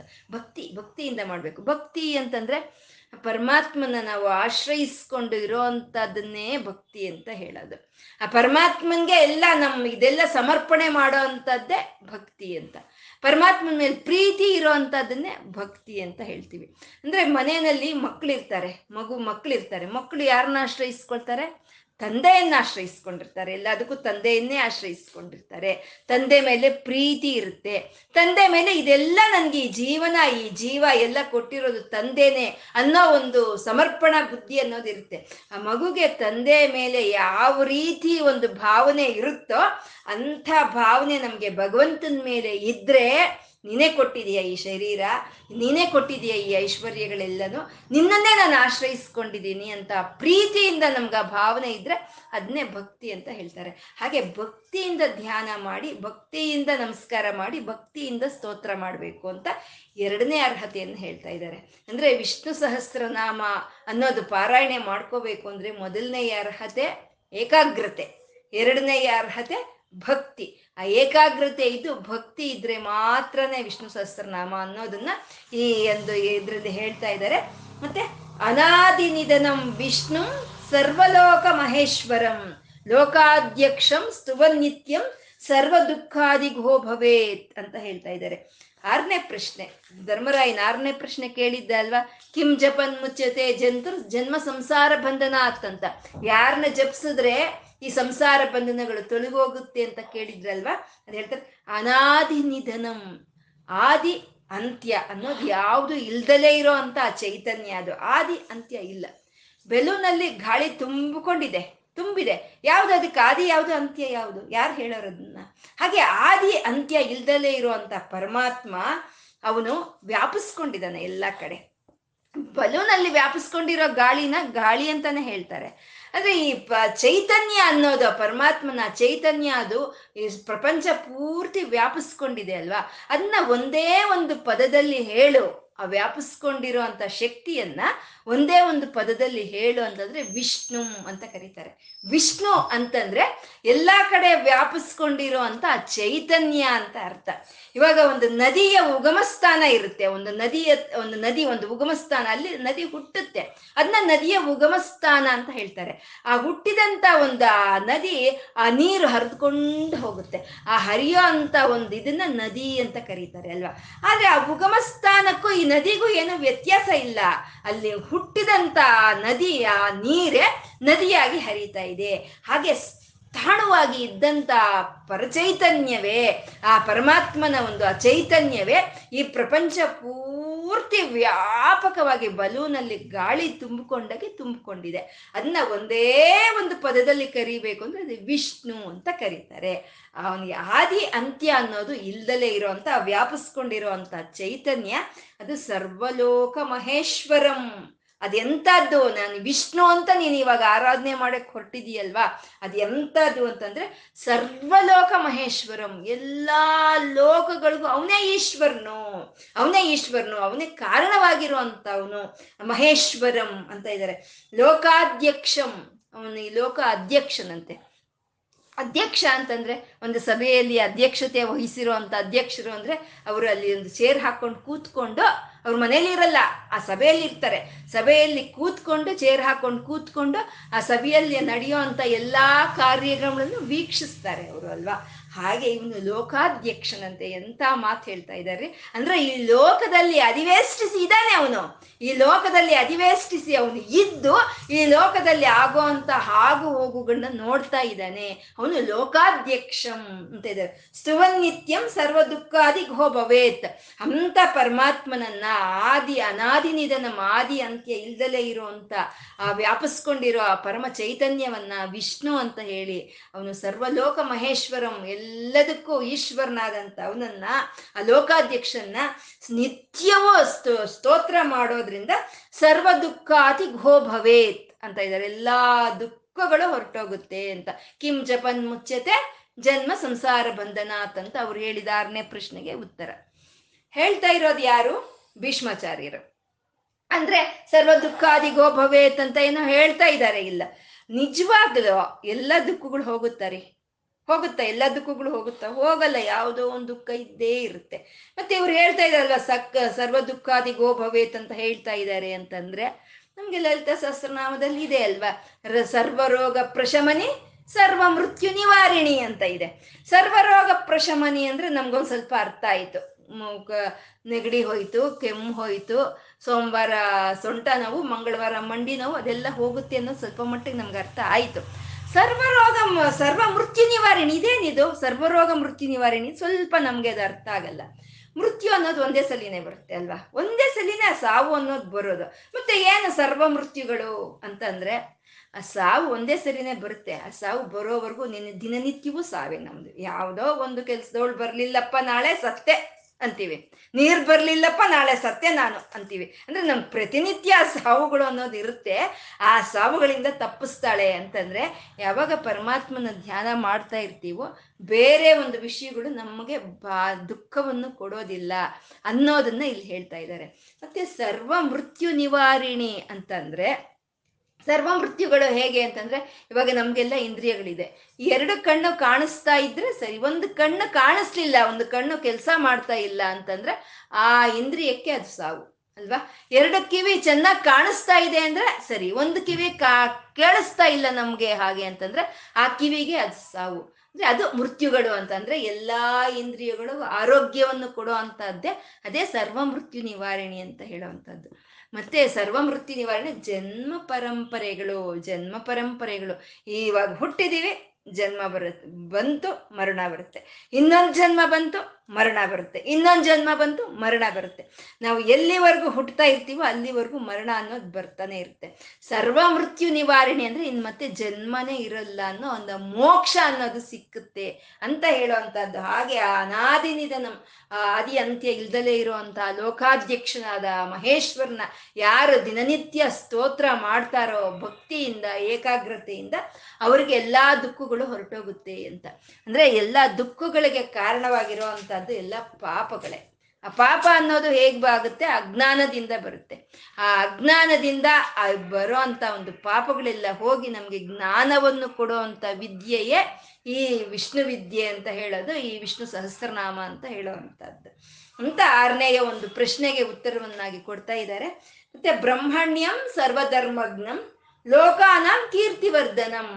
ಲೋಕನಾಥಂ ಮಹದ್ಭೂತಂ ಸರ್ವಭೂತ ಭವೋದ್ಭವಂ ಅಂತ ಇದೆ. ಅಂದ್ರೆ ಆ ವಿಷ್ಣುವಿಗೆ ಇರುವಂತ ವಿಶೇಷಗಳು, ವಿಶೇಷಣೆಗಳು ಏನು ಅಂತ ಹೇಳ್ತಾ ಇದ್ದಾರೆ. ಎಂತ ಅವನು ಅಂದ್ರೆ ಬ್ರಹ್ಮಣ್ಯಂ ಅಂತ ಇದ್ದಾರೆ. ಬ್ರಹ್ಮಣ್ಯಂ ಅಂತ ಅಂದ್ರೆ ಒಂದು ಬ್ರಾಹ್ಮಣ ದಂಪತಿಗಳಿಗೆ ಜನ್ಸಿರೋ ಅಂತ ಬ್ರಾಹ್ಮಣನವನು ಅಂತ ಅಲ್ಲ.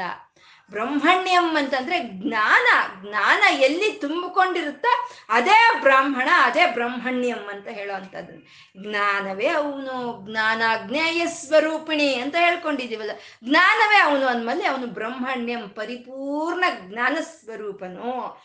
ಸರ್ವಧರ್ಮಜ್ಞಂ ಧರ್ಮೋ ಪ್ರಭು ರಚಿತ ಅಂತ, ಆ ಧರ್ಮವೇ ಅವನು. ಅದ ಹಾಗೆ ಎಲ್ಲಾ ಧರ್ಮಗಳನ್ನು ತಿಳಿದಿರೋ ಅಂತ ಅವನು ಲೋಕಾನಾಂ ಕೀರ್ತಿವರ್ಧನಂ. ಇಲ್ಲಿ ಕೀರ್ತಿವರ್ಧನಂ ಅಂದ್ರೆ ಪ್ರಕಾಶವನ್ನು ಕೊಡುವಂಥದ್ದು ಈ ಲೋಕ ಎಲ್ಲ ಹೀಗೆ ಪ್ರಕಾಶಮಾನವಾಗಿದೆ ಅಲ್ವಾ? ಎಲ್ಲ ಎಷ್ಟು ಕಳ್ಕಳೆಯಾಗಿ ಎಷ್ಟು ಪ್ರಕಾಶಮಾನವಾಗಿದೆ. ಆ ಸೂರ್ಯ ಪ್ರಕಾಶಿಸ್ತಾ ಇದ್ದಾನೆ, ನಕ್ಷತ್ರಗಳು ಪ್ರಕಾಶಿಸ್ತಾ ಇದೆ, ಆ ಚಂದ್ರನಲ್ಲಿ ಒಂದು ಆಹ್ಲಾದ, ಒಂದು ಪ್ರಕಾಶ ಅನ್ನೋದು ಹಿಂದಿದೆ ಯಾರು ಕೊಟ್ರು ಅದನ್ನೆಲ್ಲ? ಯಾರು ಕೊಟ್ರು? ಅಂದ್ರೆ ಲೋಕನ, ಲೋಕಾನ ಕೀರ್ತಿವರ್ಧನಂ ಈ ಪರಮಾತ್ಮನಿಂದಾನೇ ಆ ಪ್ರಕಾಶವನ್ನು ಅವರೆಲ್ಲ ಪಡ್ಕೊಂಡಿದ್ದಾರೆ. ಎಲ್ಲದಕ್ಕೂ ಯಾರು ಪ್ರಕಾಶವನ್ನು ಕೊಡ್ತಾ ಇದ್ದಾರೋ ಅವನು. ಲೋಕನಾಥಂ, ಅವನೇ ಈ ಲೋಕಗಳಿಗೆಲ್ಲ ನಾಥಂ. ಮಹದ್ಭೂತಂ, ಸರ್ವಭೂತ ಭವೋದ್ಭವಂ ಅಂತಿದ್ದಾರೆ. ಅಂದ್ರೆ ಈ ಎಲ್ಲಾ ಪ್ರಾಣಿ ಕೋಟಿಗಳಿಂದ ತುಂಬಿರೋ ಅಂತ ಈ ಒಂದು ಲೋಕಕ್ಕೆ ಅವನು ಲೋಕನಾಥಕನಾದಿ ಇದ್ದಾನೆ ಅನ್ನೋನ್ನ ಒಂದು ಅವನು ಸರ್ವ ಉತ್ತಮವಾದಂತ ಅವನು ಅನ್ನೋದನ್ನ ಅವನು ಈ ಶ್ಲೋಕದಲ್ಲಿ ನಮಗೆ ವಿಶೇಷಣೆಯಾಗಿ ಹೇಳ್ತಾ ಇದ್ದಾರೆ. ಏಷಮೇ ಸರ್ವಧರ್ಮಾಣಂ ಧರ್ಮೋಧಿ ಕಥಮೋ ಮತಃ.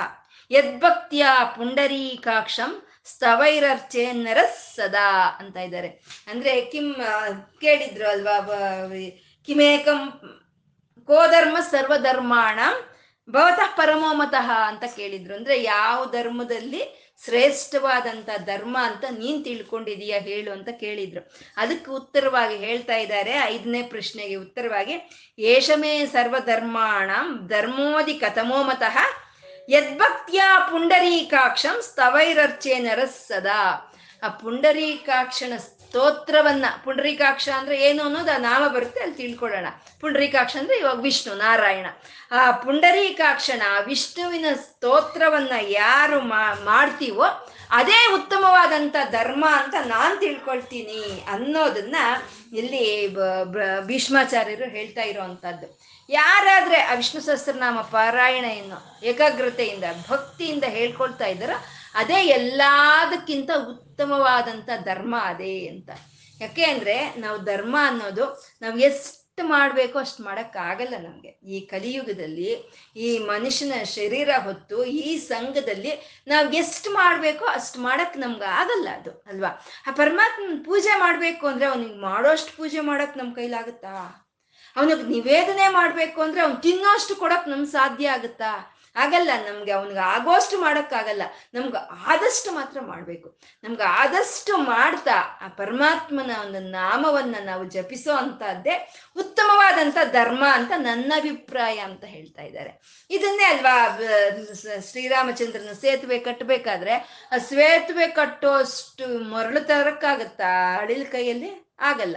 ಆದ್ರೆ ಪಾಪ ಅದ್ ತನಕ ಆದಷ್ಟನ್ನ ಅದು ಮಾಡ್ತು. ಅದ ರಾಮನ ಮೇಲೆ ಭಕ್ತಿ ಇಟ್ಕೊಂಡು, ರಾಮನ ಮೇಲೆ ಪ್ರೀತಿ ಇಟ್ಕೊಂಡು ಅದಕ್ಕೆ ಆದಷ್ಟು ಮಾಡ್ತು. ಅದಕ್ಕೆ ಆದಷ್ಟು ಮಾಡಿ ಅದು ಅವನ ಒಂದು ಪ್ರೀತಿಯನ್ನ ಗಳಿಸ್ಕೊಳ್ತು ಅಲ್ವಾ? ಹಾಗೆ ನಮ್ಗೆ ಆದಷ್ಟನ್ನ ನಾವು ಮಾಡ್ತಾ, ಈ ವಿಷ್ಣು ಸಹಸ್ರನಾಮವನ್ನು ನಾವು ಏಕಾಗ್ರತೆಯಿಂದ, ಭಕ್ತಿಯಿಂದ ನಾವು ಪಾರಾಯಣೆ ಮಾಡ್ಕೊಳ್ಳೋ ಅಂತದ್ದೇ ಅದೇ ಉತ್ತಮವಾದಂಥ ಧರ್ಮ ಅಂತ ಭೀಷ್ಮಾಚಾರ್ಯರು ಶಿಷ್ಯನಿಗೆ ತಿಳಿಸ್ಕೊಡ್ತಾ ಇರೋ ಅಂಥದ್ದು. ಅಂದ್ರೆ ವಿಷ್ಣು ಕೀರ್ತನೆ, ಹರಿನಾಮ ಸ್ಮರಣೆ, ಆ ವಿಷ್ಣುವಿನ ಒಂದು ನಾಮಗಳ ಒಂದು ಸ್ತೋತ್ರವನ್ನು ಮಾಡೋ ಅಂಥದ್ದೇ ಈ ಕಲಿಯುಗದಲ್ಲಿ ಅತ್ಯುತ್ತಮವಾಗಿರೋ ಅಂಥದ್ದು ಅಂತ. ಇನ್ನೇ ಜಪಯಜ್ಞ ಅಂತ ಹೇಳ್ತಾರೆ. ಈ ಜಪಯಜ್ಞ ಈ ಜಪಯಜ್ಞ ಏನು ಬೇಡ, ಇದಕ್ಕೆ ಯಾರು ಸಹಕಾರವೂ ಬೇಡ. ನಮ್ಮಷ್ಟಕ್ಕೆ ನಾವು ಕೂತ್ಕೊಂಡು ಹರಿನಾಮ ಸ್ಮರಣೆ ನಾವು ಮಾಡ್ಕೊಳ್ತಾ ಇರೋದಕ್ಕೆ ಇದಕ್ಕೆ ಯಾರು ಸಹಕಾರವೂ ಬೇಡ. ಯಾವ ದ್ರವ್ಯಗಳು ಬೇಡ. ಯಾವ ಕಾಲದಲ್ಲೂ ಇದು ಮಾಡಬೇಕು ಅನ್ನೋದಿಲ್ಲ. ಯಾವ ದೇಶದಲ್ಲಿ ಬೇಕಾದರೂ ಮಾಡ್ಬೋದು. ಅಂಥದ್ದು ಈ ಜಪಯಜ್ಞ ಅನ್ನೋವಂಥದ್ದು.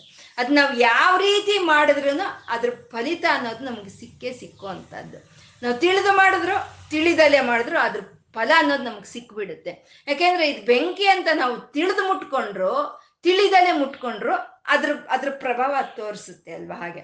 ಆ ಉಪ್ಪು ನೋಡ, ನೀರಿನೊಳಕ್ಕೆ ಉಪ್ಪು ಬಿದ್ದ ತಕ್ಷಣ ಕರಗೋಗುತ್ತೆ. ಹಾಗೆ ಆ ಪರಮಾತ್ಮನ ಒಂದು ನಾಮ ಜಪವನ್ನ ನಾವು ಯಾವಾಗಾದ್ರೆ ತಿಳಿದಾದ್ರೂ ಸರಿ, ತಿಳಿದಲೇ ಆದ್ರೂ ಸರಿ ಮಾಡ್ತಾ ಇರ್ತೀವೋ, ಆವಾಗ ನಮ್ಗೆ ಪರಮಾತ್ಮನ ಒಂದು ಅನುಗ್ರಹ ಅನ್ನೋದು ಸಿಕ್ಕೋ ಅಂತದ್ದು ಇದನ್ನೇ ಭಾಗವತದಲ್ಲಿ ಅಜಾಮಿಳನ ಕತೆ ಇದೆ ಅಲ್ವಾ? ಅಜಾಮಿಳನ ಅವನು ಒಂದು ಸದ್ಬ್ರಾಹ್ಮಣನೇನೆ ಅವನು. ಎಲ್ಲ ಸಂಸ್ಕಾರ ಇರೋ ಅವನು, ಜ್ಞಾನನು. ಆದ್ರೆ ಯಾವುದೋ ಒಂದು ನೀಚ ಮಹಿಳೆಯ ಒಂದು ಸಂಪರ್ಕಕ್ಕೆ ಸಿಕ್ಕೊಂಡು ಅವನು ಮಾಡಬಾರ್ದು ಕೆಲಸಗಳು ಮಾಡಿ ಕೊನೆಗೆ ವಯಸ್ಸಾಗೋಗುತ್ತೆ. ವಯಸ್ಸಾಗೋದ್ಮೇಲೆ ಅವನಿಗೆ ಎಂಬತ್ತು ವರ್ಷ ದಾಟಿ ಹೋದ್ಮೇಲೆ ಯಮಕಿಂಕರರು ಬರ್ತಾರೆ. ಅವನ ನರ್ಕಕ್ಕೆ ಕರ್ಕೊಂಡು ಹೋಗೋದಕ್ಕೆ ಅಂತ. ಆವಾಗ ಅವನು ಅಜಮಿಳನ್ ಏನ್ ಮಾಡಿರ್ತಾನೆ? ಅವನು ಕೊನೆಯ ಮಗನಿಗೆ ನಾರಾಯಣ ಅಂತ ಹೆಸರಿಟ್ಕೊಂಡಿರ್ತಾನೆ. ಹೆಸರಿಟ್ಕೊಂಡಾಗ ಆ ಯಮಭಟ್ರು ಬಂದಾಗ ಅಜಮಿಳನು ನಾರಾಯಣ ನಾರಾಯಣ, ಬಾಯಿಲ್ಲಿ ನೀನು, ನಾನು ನಿನ್ನತ್ರನೇ ಇರ್ತೀನಿ. ನನ್ಗೆ ಭಯ ಆಗುತ್ತೆ. ನಿನ್ನ ಹತ್ರನೇ ಇರ್ತೀನಿ ನಾನು. ಬಾ, ನಾರಾಯಣ ಬಾ ಅಂತ ಕರೆದಿರ್ತಾನೆ. ಕರೆದಿದ್ದು ಮಗನ್ನ ಆದ್ರೆ ಬಂದಿದ್ದು ನಾರಾಯಣ. ಬಂದು ಅವನಿಗೆ ವೈಕುಂಠ ಪ್ರಾಪ್ತಿಯನ್ನ ಕೊಟ್ಟ. ಹಾಗೆ ತಿಳಿದು ಸರಿ ತಿಳಿದಲ್ಲೇ ಸರಿ. ಆ ನಾಮ ಜಪವನ್ನು ನಾವು ಮಾಡ್ತಾ ಇದ್ರೆ ಅದ್ರ ಒಂದು ಫಲ ಅನ್ನೋದು ನಮ್ಗೆ ಸಿಕ್ಕೋ ಅಂತದ್ದು ಹಾಗಾಗಿ ನಾವು ಮಾಡೋಷ್ಟು ಮಾಡ್ತಾ ಇದ್ರೆ ಆ ಒಂದು ನಾಮ ಜಪವನ್ನು ಮಾಡ್ತಾ ಇರೋ ಅಂತದ್ದೇ ಅದು ಉತ್ತಮವಾದಂಥ ಒಂದು ಧರ್ಮ ಅಂತ ಭೀಷ್ಮಾಚಾರ್ಯರು ಇಲ್ಲಿ ತಿಳಿಸ್ತಾ ಇರೋವಂಥದ್ದು. ನಮ್ಗೆ ಎಷ್ಟು ಎಷ್ಟಾದ್ರೆ ಅಷ್ಟು ಮಾಡಿದ್ರೆ ಸಾಕು. ಇವಾಗ ಒಂದು ಊರಿಗೆ ಹೋಗ್ಬೇಕು. ನೂರೈವತ್ತು ಕಿಲೋಮೀಟ್ರ್ ಇದೆ. ಐವತ್ತು ಕಿಲೋಮೀಟ್ರ್ ಹೋಗಿ ನನ್ಗೆ ಇಷ್ಟೇ ಆಗಿದ್ದು ಅಂತ ಆ ಊರೇನು ನಮ್ಮ ಹತ್ರ ಬರಲ್ಲ. ಬರಲ್ಲ, ನಾ ಊರು ನಮ್ಮ ಹತ್ರ ಬರಲ್ಲ. ಅಥವಾ ಎಂಟು ಫ್ಲೋರ್ ಇರೋ ಒಂದು ಮಾಡಿ ಹತ್ತಬೇಕು ಹೋಗ್ಬೇಕು ಲಿಫ್ಟ್ ಕೆಲಸ ಮಾಡ್ತಾ ಇಲ್ಲ. ನನ್ನ ಕೈಲಿ ಎರಡೇ ಫ್ಲೋರೇ ಹತ್ತಕ್ಕಾಗೋದು ಅಂದ್ರೆ ಆ ಎಂಟನೇ ಫ್ಲೋರ್ ಏನು ನಮ್ಮ ಹತ್ರಕ್ಕೆ ಬರಲ್ಲ. ನಾವು ಹೋದ್ರೆ ಆಗುತ್ತೆ, ಇಲ್ದಿದ್ರೆ ಅಲ್ಲಿಲ್ಲ. ಆದ್ರೆ ಪರಮಾತ್ಮನ ಸನ್ನಿಧಿ, ಅವನ ಅನುಗ್ರಹ ಅನ್ನೋದು, ಅವನ್ ಸೇರ್ಬೇಕು ಅನ್ನೋ ಒಂದು ಸಂಕಲ್ಪ ನಮ್ಮಲ್ಲಿ ಇದ್ರೆ ಆ ಸಂಕಲ್ಪವನ್ನೇ ಪಾರ್ಥ ಅಂತ ಹೇಳೋವಂಥದ್ದು ನಮ್ಗೆ ಆ ಸಂಕಲ್ಪ ಇದ್ರೆ ಅವನೇ ನಡ್ಸ್ಕೊಂಡು ಹೋಗ್ತಾನೆ. ಅವನೇ ಪಾರ್ಥ ಸಾರಥಿ ಅಂತ ನಾವು ಹೇಳೋ ಅಂಥದ್ದು ನಮ್ಗೆ ಇದ್ರೆ ಮನಸ್ಸು ಅವ್ನು ಸೇರ್ಬೇಕು ಅನ್ನೋ ಮನ್ಸಿದ್ರೆ ಆ ಶಕ್ತಿಯನ್ನು ಅವನೇ ಕೊಟ್ಟು ನಮ್ಮನ್ನ ನಡ್ಸ್ಕೊಂಡು ಹೋಗ್ತಾನೆ. ಈ ಬೆಂಗಳೂರಲ್ಲಿರೋ ಎಂಟು ಫ್ಲೋರ್ ಮಾಡಿ ಹತ್ತಕ್ಕೆ ನಮ್ಮ ಕೈಲಾಗ್ದಲೇ ಇರಬಹುದು. ಆದರೆ ಮೂರು ಸಾವಿರದ ಏಳ್ನೂರ ಐವತ್ತು ಮೆಟ್ಲಿರುವಂಥ ತಿರುಪತಿ ಬೆಟ್ಟ ಹತ್ತಬೇಕು ಅಂತ ಸಂಕಲ್ಪ ನಮಗೆ ಬಂದರೆ ಅದನ್ನಷ್ಟು ಅವನೇ ಹತ್ತಿಸ್ಕೊಂಡು ಹೋಗ್ತಾನೆ.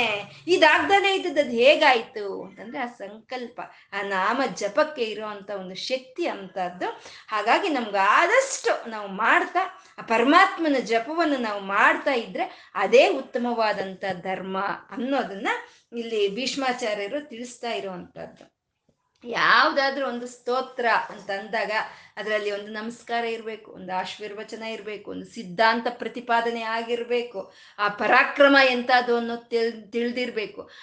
ಅದೆಲ್ಲ ಪ್ರಸ್ತಾವನೆ ಮಾಡಿರುವಂಥ ಒಂದು ಸ್ತೋತ್ರವನ್ನೇ ಒಳ್ಳೆಯ ಸ್ತೋತ್ರ ಅಂತ ಹೇಳ್ತಾರೆ. ಈ ಆರು ಗುಣಗಳಿಂದ ಕೂಡಿರುವಂಥ ಈ ವಿಷ್ಣು ಸಹಸ್ರನಾಮ ಸ್ತೋತ್ರವೇ ಇದು ಸ್ತೋತ್ರ ರಾಜ ಅಂತ ಹೇಳ್ತಾರೆ. ಈ ಸ್ತೋತ್ರಗಳಲ್ಲಿ ರಾಜನಾಗಿರುವಂಥ ಸ್ತೋತ್ರ ಇದು ಅಂತ ಹೇಳ್ತಾರೆ. ಮತ್ತೆ ಇಂಥ ಒಂದು ಇದನ್ನ ಕೊಡ್ತಾ ಇರುವಂತ ವಿಷ್ಣುವು ಅವನು ಯಾರು? ಅವನು ವಿಷ್ಣುವು ಅಂತಂದ್ರೆ ಪರಮಂಯೋ ಮಹತ್ತೇಜ ಪರಮಂಯೋ ಮಹತ್ತಪಃ. ಪರಮಂಯೋ ಮಹದ್ಬ್ರಹ್ಮ ಪರಮಂ ಯಃ ಪರಾಯಣಂ ಅಂತ ಇದ್ದಾರೆ. ಪರಾಯಣಂ ಅಂತ ಹೇಳಿದ್ರು ಅಂದ್ರೆ ಎರಡನೇ ಪ್ರಶ್ನೆ, ಕಿಂಬಾಪ್ಯಕಂ ಪರಾಯಣಂ ಅಂತ ಕೇಳಿದ್ರಲ್ವ ಆ ಪ್ರಶ್ನೆಗೆ ಉತ್ತರವನ್ನು ಇಲ್ಕೊಳ್ತಾ ಇದ್ದಾರೆ. ಅವನು ಎಂತ ಅವನು? ಅವನು ವಿಷ್ಣು ಅಂತಂದ್ರೆ ಪರಮಂಯೋ ಮಹತ್ತೇಜ ಮಹಾ ತೇಜಸ್ಸು. ಪರಂಜ್ಯೋತಿ ಜ್ಯೋತಿ ಸ್ವರೂಪನ ಪರಂಜ್ಯೋತಿ, ಪರಂಧಾಮ ಅಂತ ಹೇಳ್ಕೊಂಡಿದೀವಲ್ವ? ಹಾಗೆ ಆ ಜ್ಯೋತಿ ಸ್ವರೂಪನವನು ಮಹಾ ತೇಜವಂತನು, ತೇಜ ತೇಜಸ್ಸಿಯಿಂದ ಇರೋವಂಥವನು. ಆ ಯಾರಾದ್ರೆ ಆ ಸೂರ್ಯನಿಗೆ ತೇಜಸ್ಸನ್ನು ಕೊಡ್ತಾ ಇದ್ದಾರೋ, ಯಾರಿಗಾದ್ರೆ ಚಂದ್ರನ ತೇಜಸ್ಸನ್ನು ಕೊಡ್ತಾ ಇದ್ದಾರೋ, ಅವನೇ ಆ ಮಹಾ ತೇಜಸ್ಸು. ಈ ಪ್ರಕೃತಿಗೆಲ್ಲ ಈ ಪ್ರಕಾಶವನ್ನು ಕೊಡ್ತಾ ಇರೋವಂಥ ಆ ತೇಜಸ್ಸು. ಅದು ಮಹಾ ತೇಜಸ್ಸು. ಅದು ಪರಮಂಯೋ ಮಹತ್ತೇಜ. ಪರಮಂಯೋ ಮಹತ್ತಪಃ ಅಂತ ಇದ್ದಾರೆ. ಮಹತ್ತಪಃ ಅಂದ್ರೆ ಜ್ಞಾನ. ಯಾರ ಜ್ಞಾನವಾದ್ರೆ ಆ ಸೂರ್ಯ ಹುಟ್ಟುವಾಗ ಮಾಡ್ತಾ ಇದೆಯೋ, ಯಾರ ಜ್ಞಾನವಾದ್ರೆ ಈ ಭೂಮಿ ತಿರುಗುವಾಗ ಮಾಡ್ತಾ ಇದೆಯೋ, ಯಾರ ಜ್ಞಾನವಾದ್ರೆ ಈ ಸಮಸ್ತ ಪ್ರಕೃತಿ ಈಗ ನಿಂತ್ಕೊಂಡು ನಮ್ಮ ಈ ಶರೀರ ಹೀಗೆ ನಿಂತ್ಕೊಂಡು, ಹೀಗೆ ಮಾತಾಡ್ತಾ ಮಾತಾಡೋ ಅಂಥ ಶಕ್ತಿ ಕೇಳಿಸ್ಕೊಳ್ಳೋ ಅಂಥ ಶಕ್ತಿ, ಯಾವ ಜ್ಞಾನವನ್ನಾದ್ರೆ ಕೊಡ್ತಾ ಇದೆಯೋ ಅದನ್ನೇ ಮಹಾತ್ತಪಃ ಅಂತ ಹೇಳೋವಂಥದ್ದು. ಅದೇ ಜ್ಞಾನ. ಇದನ್ನೇ ಸೌದ ಇದರಲ್ಲೂ ಹೇಳಿರಲ್ವಾ ಲಲಿತಾ ಸಹಸ್ರನಾಮದಲ್ಲಿನು, ಮತ್ತೆ ಈ ದೇವೇಶಿ ದಂಡನೀತಿಸ್ತ ಅಂತ ಹೇಳಿ. ಹಾಗೆ ಎಲ್ಲವಕ್ಕೂ ಅವನು ಅವನೇ ಶಾಸನೆ ಮಾಡ್ತಾ ಇದ್ದಾನೆ, ಅವನೇ ಪರಿಪಾಲನೆ ಮಾಡ್ತಾ ಇರೋವಂಥ ಅವನು ಮಹತ್ತಪಃ. ಪರಮಂಯೋ ಮಹದ್ ಬ್ರಹ್ಮ ಅಂತ ಇದ್ದಾರೆ. ಅವನೇ ಬ್ರಹ್ಮನು. ಅವನು ಬ್ರಹ್ಮ, ವಿಷ್ಣು, ರುದ್ರರಲ್ಲಿ ಒಬ್ಬನಲ್ಲ. ಬ್ರಹ್ಮ, ವಿಷ್ಣು, ರುದ್ರರಿಗೂ ಕಾರಣವಾದಂಥ ಮಹದ್ ಬ್ರಹ್ಮನು ಅವನು. ಮಹದ್ ಬ್ರಹ್ಮ ದಿ ಬಾಸ್ ಅಂತ ಹೇಳುವಂಥದ್ದು. ಅದು ಪರಮಂ ಯೋ ಪರಾಯಣಂ ಅಂತ ಇದ್ದಾರೆ. ಆ ಮಹಾ ತೇಜಸ್ಸು, ಆ ಮಹಾ ತಪಃ, ಆ ಮಹಾ ಜ್ಯೋತಿ, ಆ ಪರಂಜ್ಯೋತಿ ಅದು ಎಲ್ಲಿದೆಯೋ ಅದನ್ನೇ ಪರಂಧಾಮ ಅಂತ ಹೇಳುವಂಥದ್ದು. ಎಲ್ಲಾದ್ರೆ ಸೂರ್ಯ, ಚಂದ್ರರ ಒಂದು ಬೆಳಕಿನ ಅವಶ್ಯಕತೆ ಇಲ್ವೋ ಎಲ್ಲಾದ್ರೆ ಸೂರ್ಯಚಂದ್ರರ ಬೆಳಕು ಅನ್ನೋದು ಗಣನೆಗೆ ಬರೋದಿಲ್ವೋ, ಅದೇ ಪರಂಧಾಮ ಅಲ್ಲೇ ಪರಂಜ್ಯೋತಿ ಇದೆ. ಆ ಪರಂಧಾಮವನ್ನು ಸೇರ್ಕೊಳ್ಳೋ ಅಂಥದ್ದು, ಆ ಪರಂಧಾಮವನ್ನು ಆಶ್ರಯಿಸ್ಕೊಂಡಿರೋ ಅಂಥದ್ದೇ ಅದೇ ಪರಾಯಣಂ, ಕಿಂಬ್ಯ, ಕಿಂಬಾಪ್ಯೇಕಂ ಪರಾಯಣಂ. ಆ ಕಡೆನೆ ಪ್ರಯಾಣ ಇರಬೇಕು ಅನ್ನೋದನ್ನ ಇಲ್ಲಿ ಹೇಳ್ತಾ, ಪವಿತ್ರಾಣಾಂ ಪವಿತ್ರಂ ಯೋ ಮಂಗಳಾನಾಂಚ ಮಂಗಳಂ ಅಂತ ಇದ್ದಾರೆ. ದೈವತಾಂ ದೈವತಾಂ ದೇವತಾನಾಂಚ ಭೂತಾನಾಂ ವ್ಯಯ ಪಿತ ಅಂತ ಇದ್ದಾರೆ ಪಿತ ಅಂತಂದ್ರೆ ಕಾರಣವಾಗಿರುವಂತಾನು ಈ ಸಮಸ್ತ ಪ್ರಾಣಿಗಳಿಗೂ, ಪಂಚಭೂತಗಳಿಗೂ ಕಾರಣವಾಗಿರುವಂಥವನು ಅವನು. ಎಂತ ಅಂದ್ರೆ ಪವಿತ್ರಾಣಾಂ ಪವಿತ್ರಂ. ಪವಿತ್ರವಾದಂಥ ಅದರಲ್ಲಿ ಪವಿತ್ರನು ಅವನು. ಅಂದ್ರೆ the best among the best ಅಂತೀವಲ್ವ? ಹಾಗೆ ಪವಿತ್ರವಾಗಿರುವಂಥದ್ರಲ್ಲಿ ಅವನು ಪವಿತ್ರನು, ಮಂಗಳವಾಗಿ ಇರೋದ್ರಂತಲ್ಲಿ ಮಂಗಳನು ಅವನು ದೈವ, ದೈವತಾಂ ದೇವತಾನಾಂಚ ಅಂದ್ರೆ ದೇವತೆಗಳಲ್ಲಿ ಇರುವಂತ ದೈವತ್ವವೇ ಅವನಾಗಿರೋ ಅವನು. ಅವನು ಭೂತಾನಾಂ ಭೂತಾನಾಂ ವ್ಯಯಪಿತ ಅಂತ ಇದ್ದಾರೆ. ಆ ಎಲ್ಲಾ ಭೂತಗಳಿಗೂ ಕಾರಣವಾದಂತಹ ವಿಷ್ಣು ಆ ಎಲ್ಲಾ ಭೂತಗಳಲ್ಲಿ ತಾನಿದ್ದಾನೆ. ಅದು ಅವ್ಯಯ ಅಂತ ಇದ್ದಾರೆ ಅಂದ್ರೆ ಅದು ಖರ್ಚಾಗೋದಿಲ್ಲ. ಅದು ನಿಧಿ ಇದ್ದ ಇದ್ದಾಗೆ ತರಿಗೆ ಹೋಗ್ದಲೇ ಇರುವಂತಹದ್ದು. ಅವನು ಪವಿತ್ರನು, ಅವನು ಮಂಗಳಕರನು ಅಂತ ಹೇಳ್ತಾ ಎತ್ತ ಸರ್ವಾಣಿ ಭೂತಾನಿ ಭವಂತ್ಯಾದಿ ಯುಗಾಗಮೆ ಯಸ್ಮಿಷ್ಟ ಪ್ರಳಯಂ ಯಾಂತಿ ಪುನರೇವ ಯುಗಕ್ಷಯೇ ಅಂತ. ಅಂದ್ರೆ ಯಾರಿಂದ್ರ ಈ ಸರ್ವಭೂತಗಳು ಸೃಷ್ಟಿಯಾಗಿ ಯಾರಿಂದ ಪರಿಪಾಲನೆ ಆಗ್ತಾ, ಯಾರೊಳಗ್ ಸೇರ್ಕೊಳ್ತಾ ಇದೆಯೋ ಅವನು, ಅಂದ್ರೆ ಸೃಷ್ಟಿ ಸ್ಥಿತಿ ಲಯ ಕಾರಣ ಕಾರಣವಾಗಿರೋ ಅವನು ಅಂತ ಹೇಳ್ತಾ, ತಸ್ಯ ಲೋಕ ಪ್ರಧಾನಸ್ಯ ಜಗನ್ನಾಥಸ್ಯ ಭೂಪತೆ, ವಿಷ್ಣೋರ್ನಾಮ ಸಹಸ್ರಮ್ಮೆ ಶೃಣು ಪಾಪ ಭಯಾಪಹಂ ಅಂತ ಹೇಳ್ತಾ ಇದ್ರೆ. ಅವನು ತಸ್ಯ ಲೋಕ, ಈ ಲೋಕದಲ್ಲಿ ಅವನೇ ಜಗನ್ನಾಥನು ಅಂತ ಹೇಳ್ತಾ, ಅವನನ್ನ ಶ್ರುತಿ ಸ್ತುತಿಸ್ಬೇಕು ಅವನೇ ಏಕವಾದಂತ ದೇವರು ಅಂತ ಹೇಳಿ ಮೊದಲನೆಯ ಪ್ರಶ್ನೆಗೆ ಉತ್ತರ ಇದು. ಕಿಮೇಕಂ ದೈವತಂ ಲೋಕೆ ಅಂತ ಹೇಳಿದ್ರಲ್ವಾ? ಯಾರು ಈ ಲೋಕದಲ್ಲಿ ಇರುವಂತ ಏಕವಾದ ದೇವರು ಅಂತ ಕೇಳಿದ್ರಲ್ವಾ? ಅದಕ್ಕೆ ಉತ್ತರವಾಗಿ ತಸ್ಯ ಲೋಕ ಪ್ರಧಾನಸ್ಯ. ಈ ಲೋಕಗಳಲ್ಲಿ ಎಲ್ಲ ಅಂದ್ರೆ ಕಾಣಿಸ್ತಾ ಇರೋ ಭೂಲೋಕದಿಂದ ಕಾಣಿಸ್ದಲೇ ಇರುವಂತ ಹದ್ನಾಲ್ಕು ಭುವನಗಳಲ್ಲಾಗ್ಬೋದು, ಲೋಕ ಅಂತ ಹೇಳಿದ್ರೆ ಶಾಸ್ತ್ರಗಳಾಗ್ಬೋದು, ಲೋಕ ಅಂತಂದ್ರೆ ನಮ್ಮ ಶರೀರವೇ ಒಂದು ಲೋಕ. ಅದರಲ್ಲೇ ಪ್ರಧಾನವಾಗಿರೋ ಅಂತ ಅವನು ಜಗನ್ನಾಥಸ್ಯ, ಅವನು ಜಗನ್ನಾಥನು. ಭೂಪತೆ ಅಂದ್ರೆ ಓ ಧರ್ಮರಾಯ, ಓ ರಾಜನೇ ಕೇಳು. ಅವನನ್ನ ವಿಷ್ಣುರ್ನಾಮ ಸಹಸ್ರಮೇ ಶೃಣು. ಈ ವಿಷ್ಣು ಸಹಸ್ರನಾಮವನ್ನು ಕೇಳ್ತಾ ಹೇಳ್ತಾ ಇರಬೇಕು ಇಂಥ ಪರಮಾತ್ಮನನ್ನ ಅಂತ ಆರು ಪ್ರಶ್ನೆಗಳಿಗೆ ಉತ್ತರಿಸ್ತಾ ಇದ್ದಾರೆ ಇಲ್ಲಿ. ಇಲ್ಲಿ ಜಗತ್ಪ್ರಭುಂ ಇಂದ ಹಿಡಿದು, ತಸ್ಯ ಲೋಕ ಪ್ರಧಾನಸ್ಯ ಇಂದ ಹಿಡಿದು ಅಲ್ಲಿವರೆಗೂ ಯಾರನ್ನ ಹೇಳ್ತಾ ಇದ್ದಾರೆ? ಏನಕ್ಕೆ ಹೇಳ್ತಾ ಇದ್ದಾರೆ? ಅದ್ರ ಪ್ರಯೋಜನ ಏನು ಅನ್ನೋದನ್ನೆಲ್ಲ ಹೇಳ್ತಾ ಇದ್ದಾರೆ. ಯಾರನ್ನ ಹೇಳ್ತಾ ಇದ್ದಾರೆ?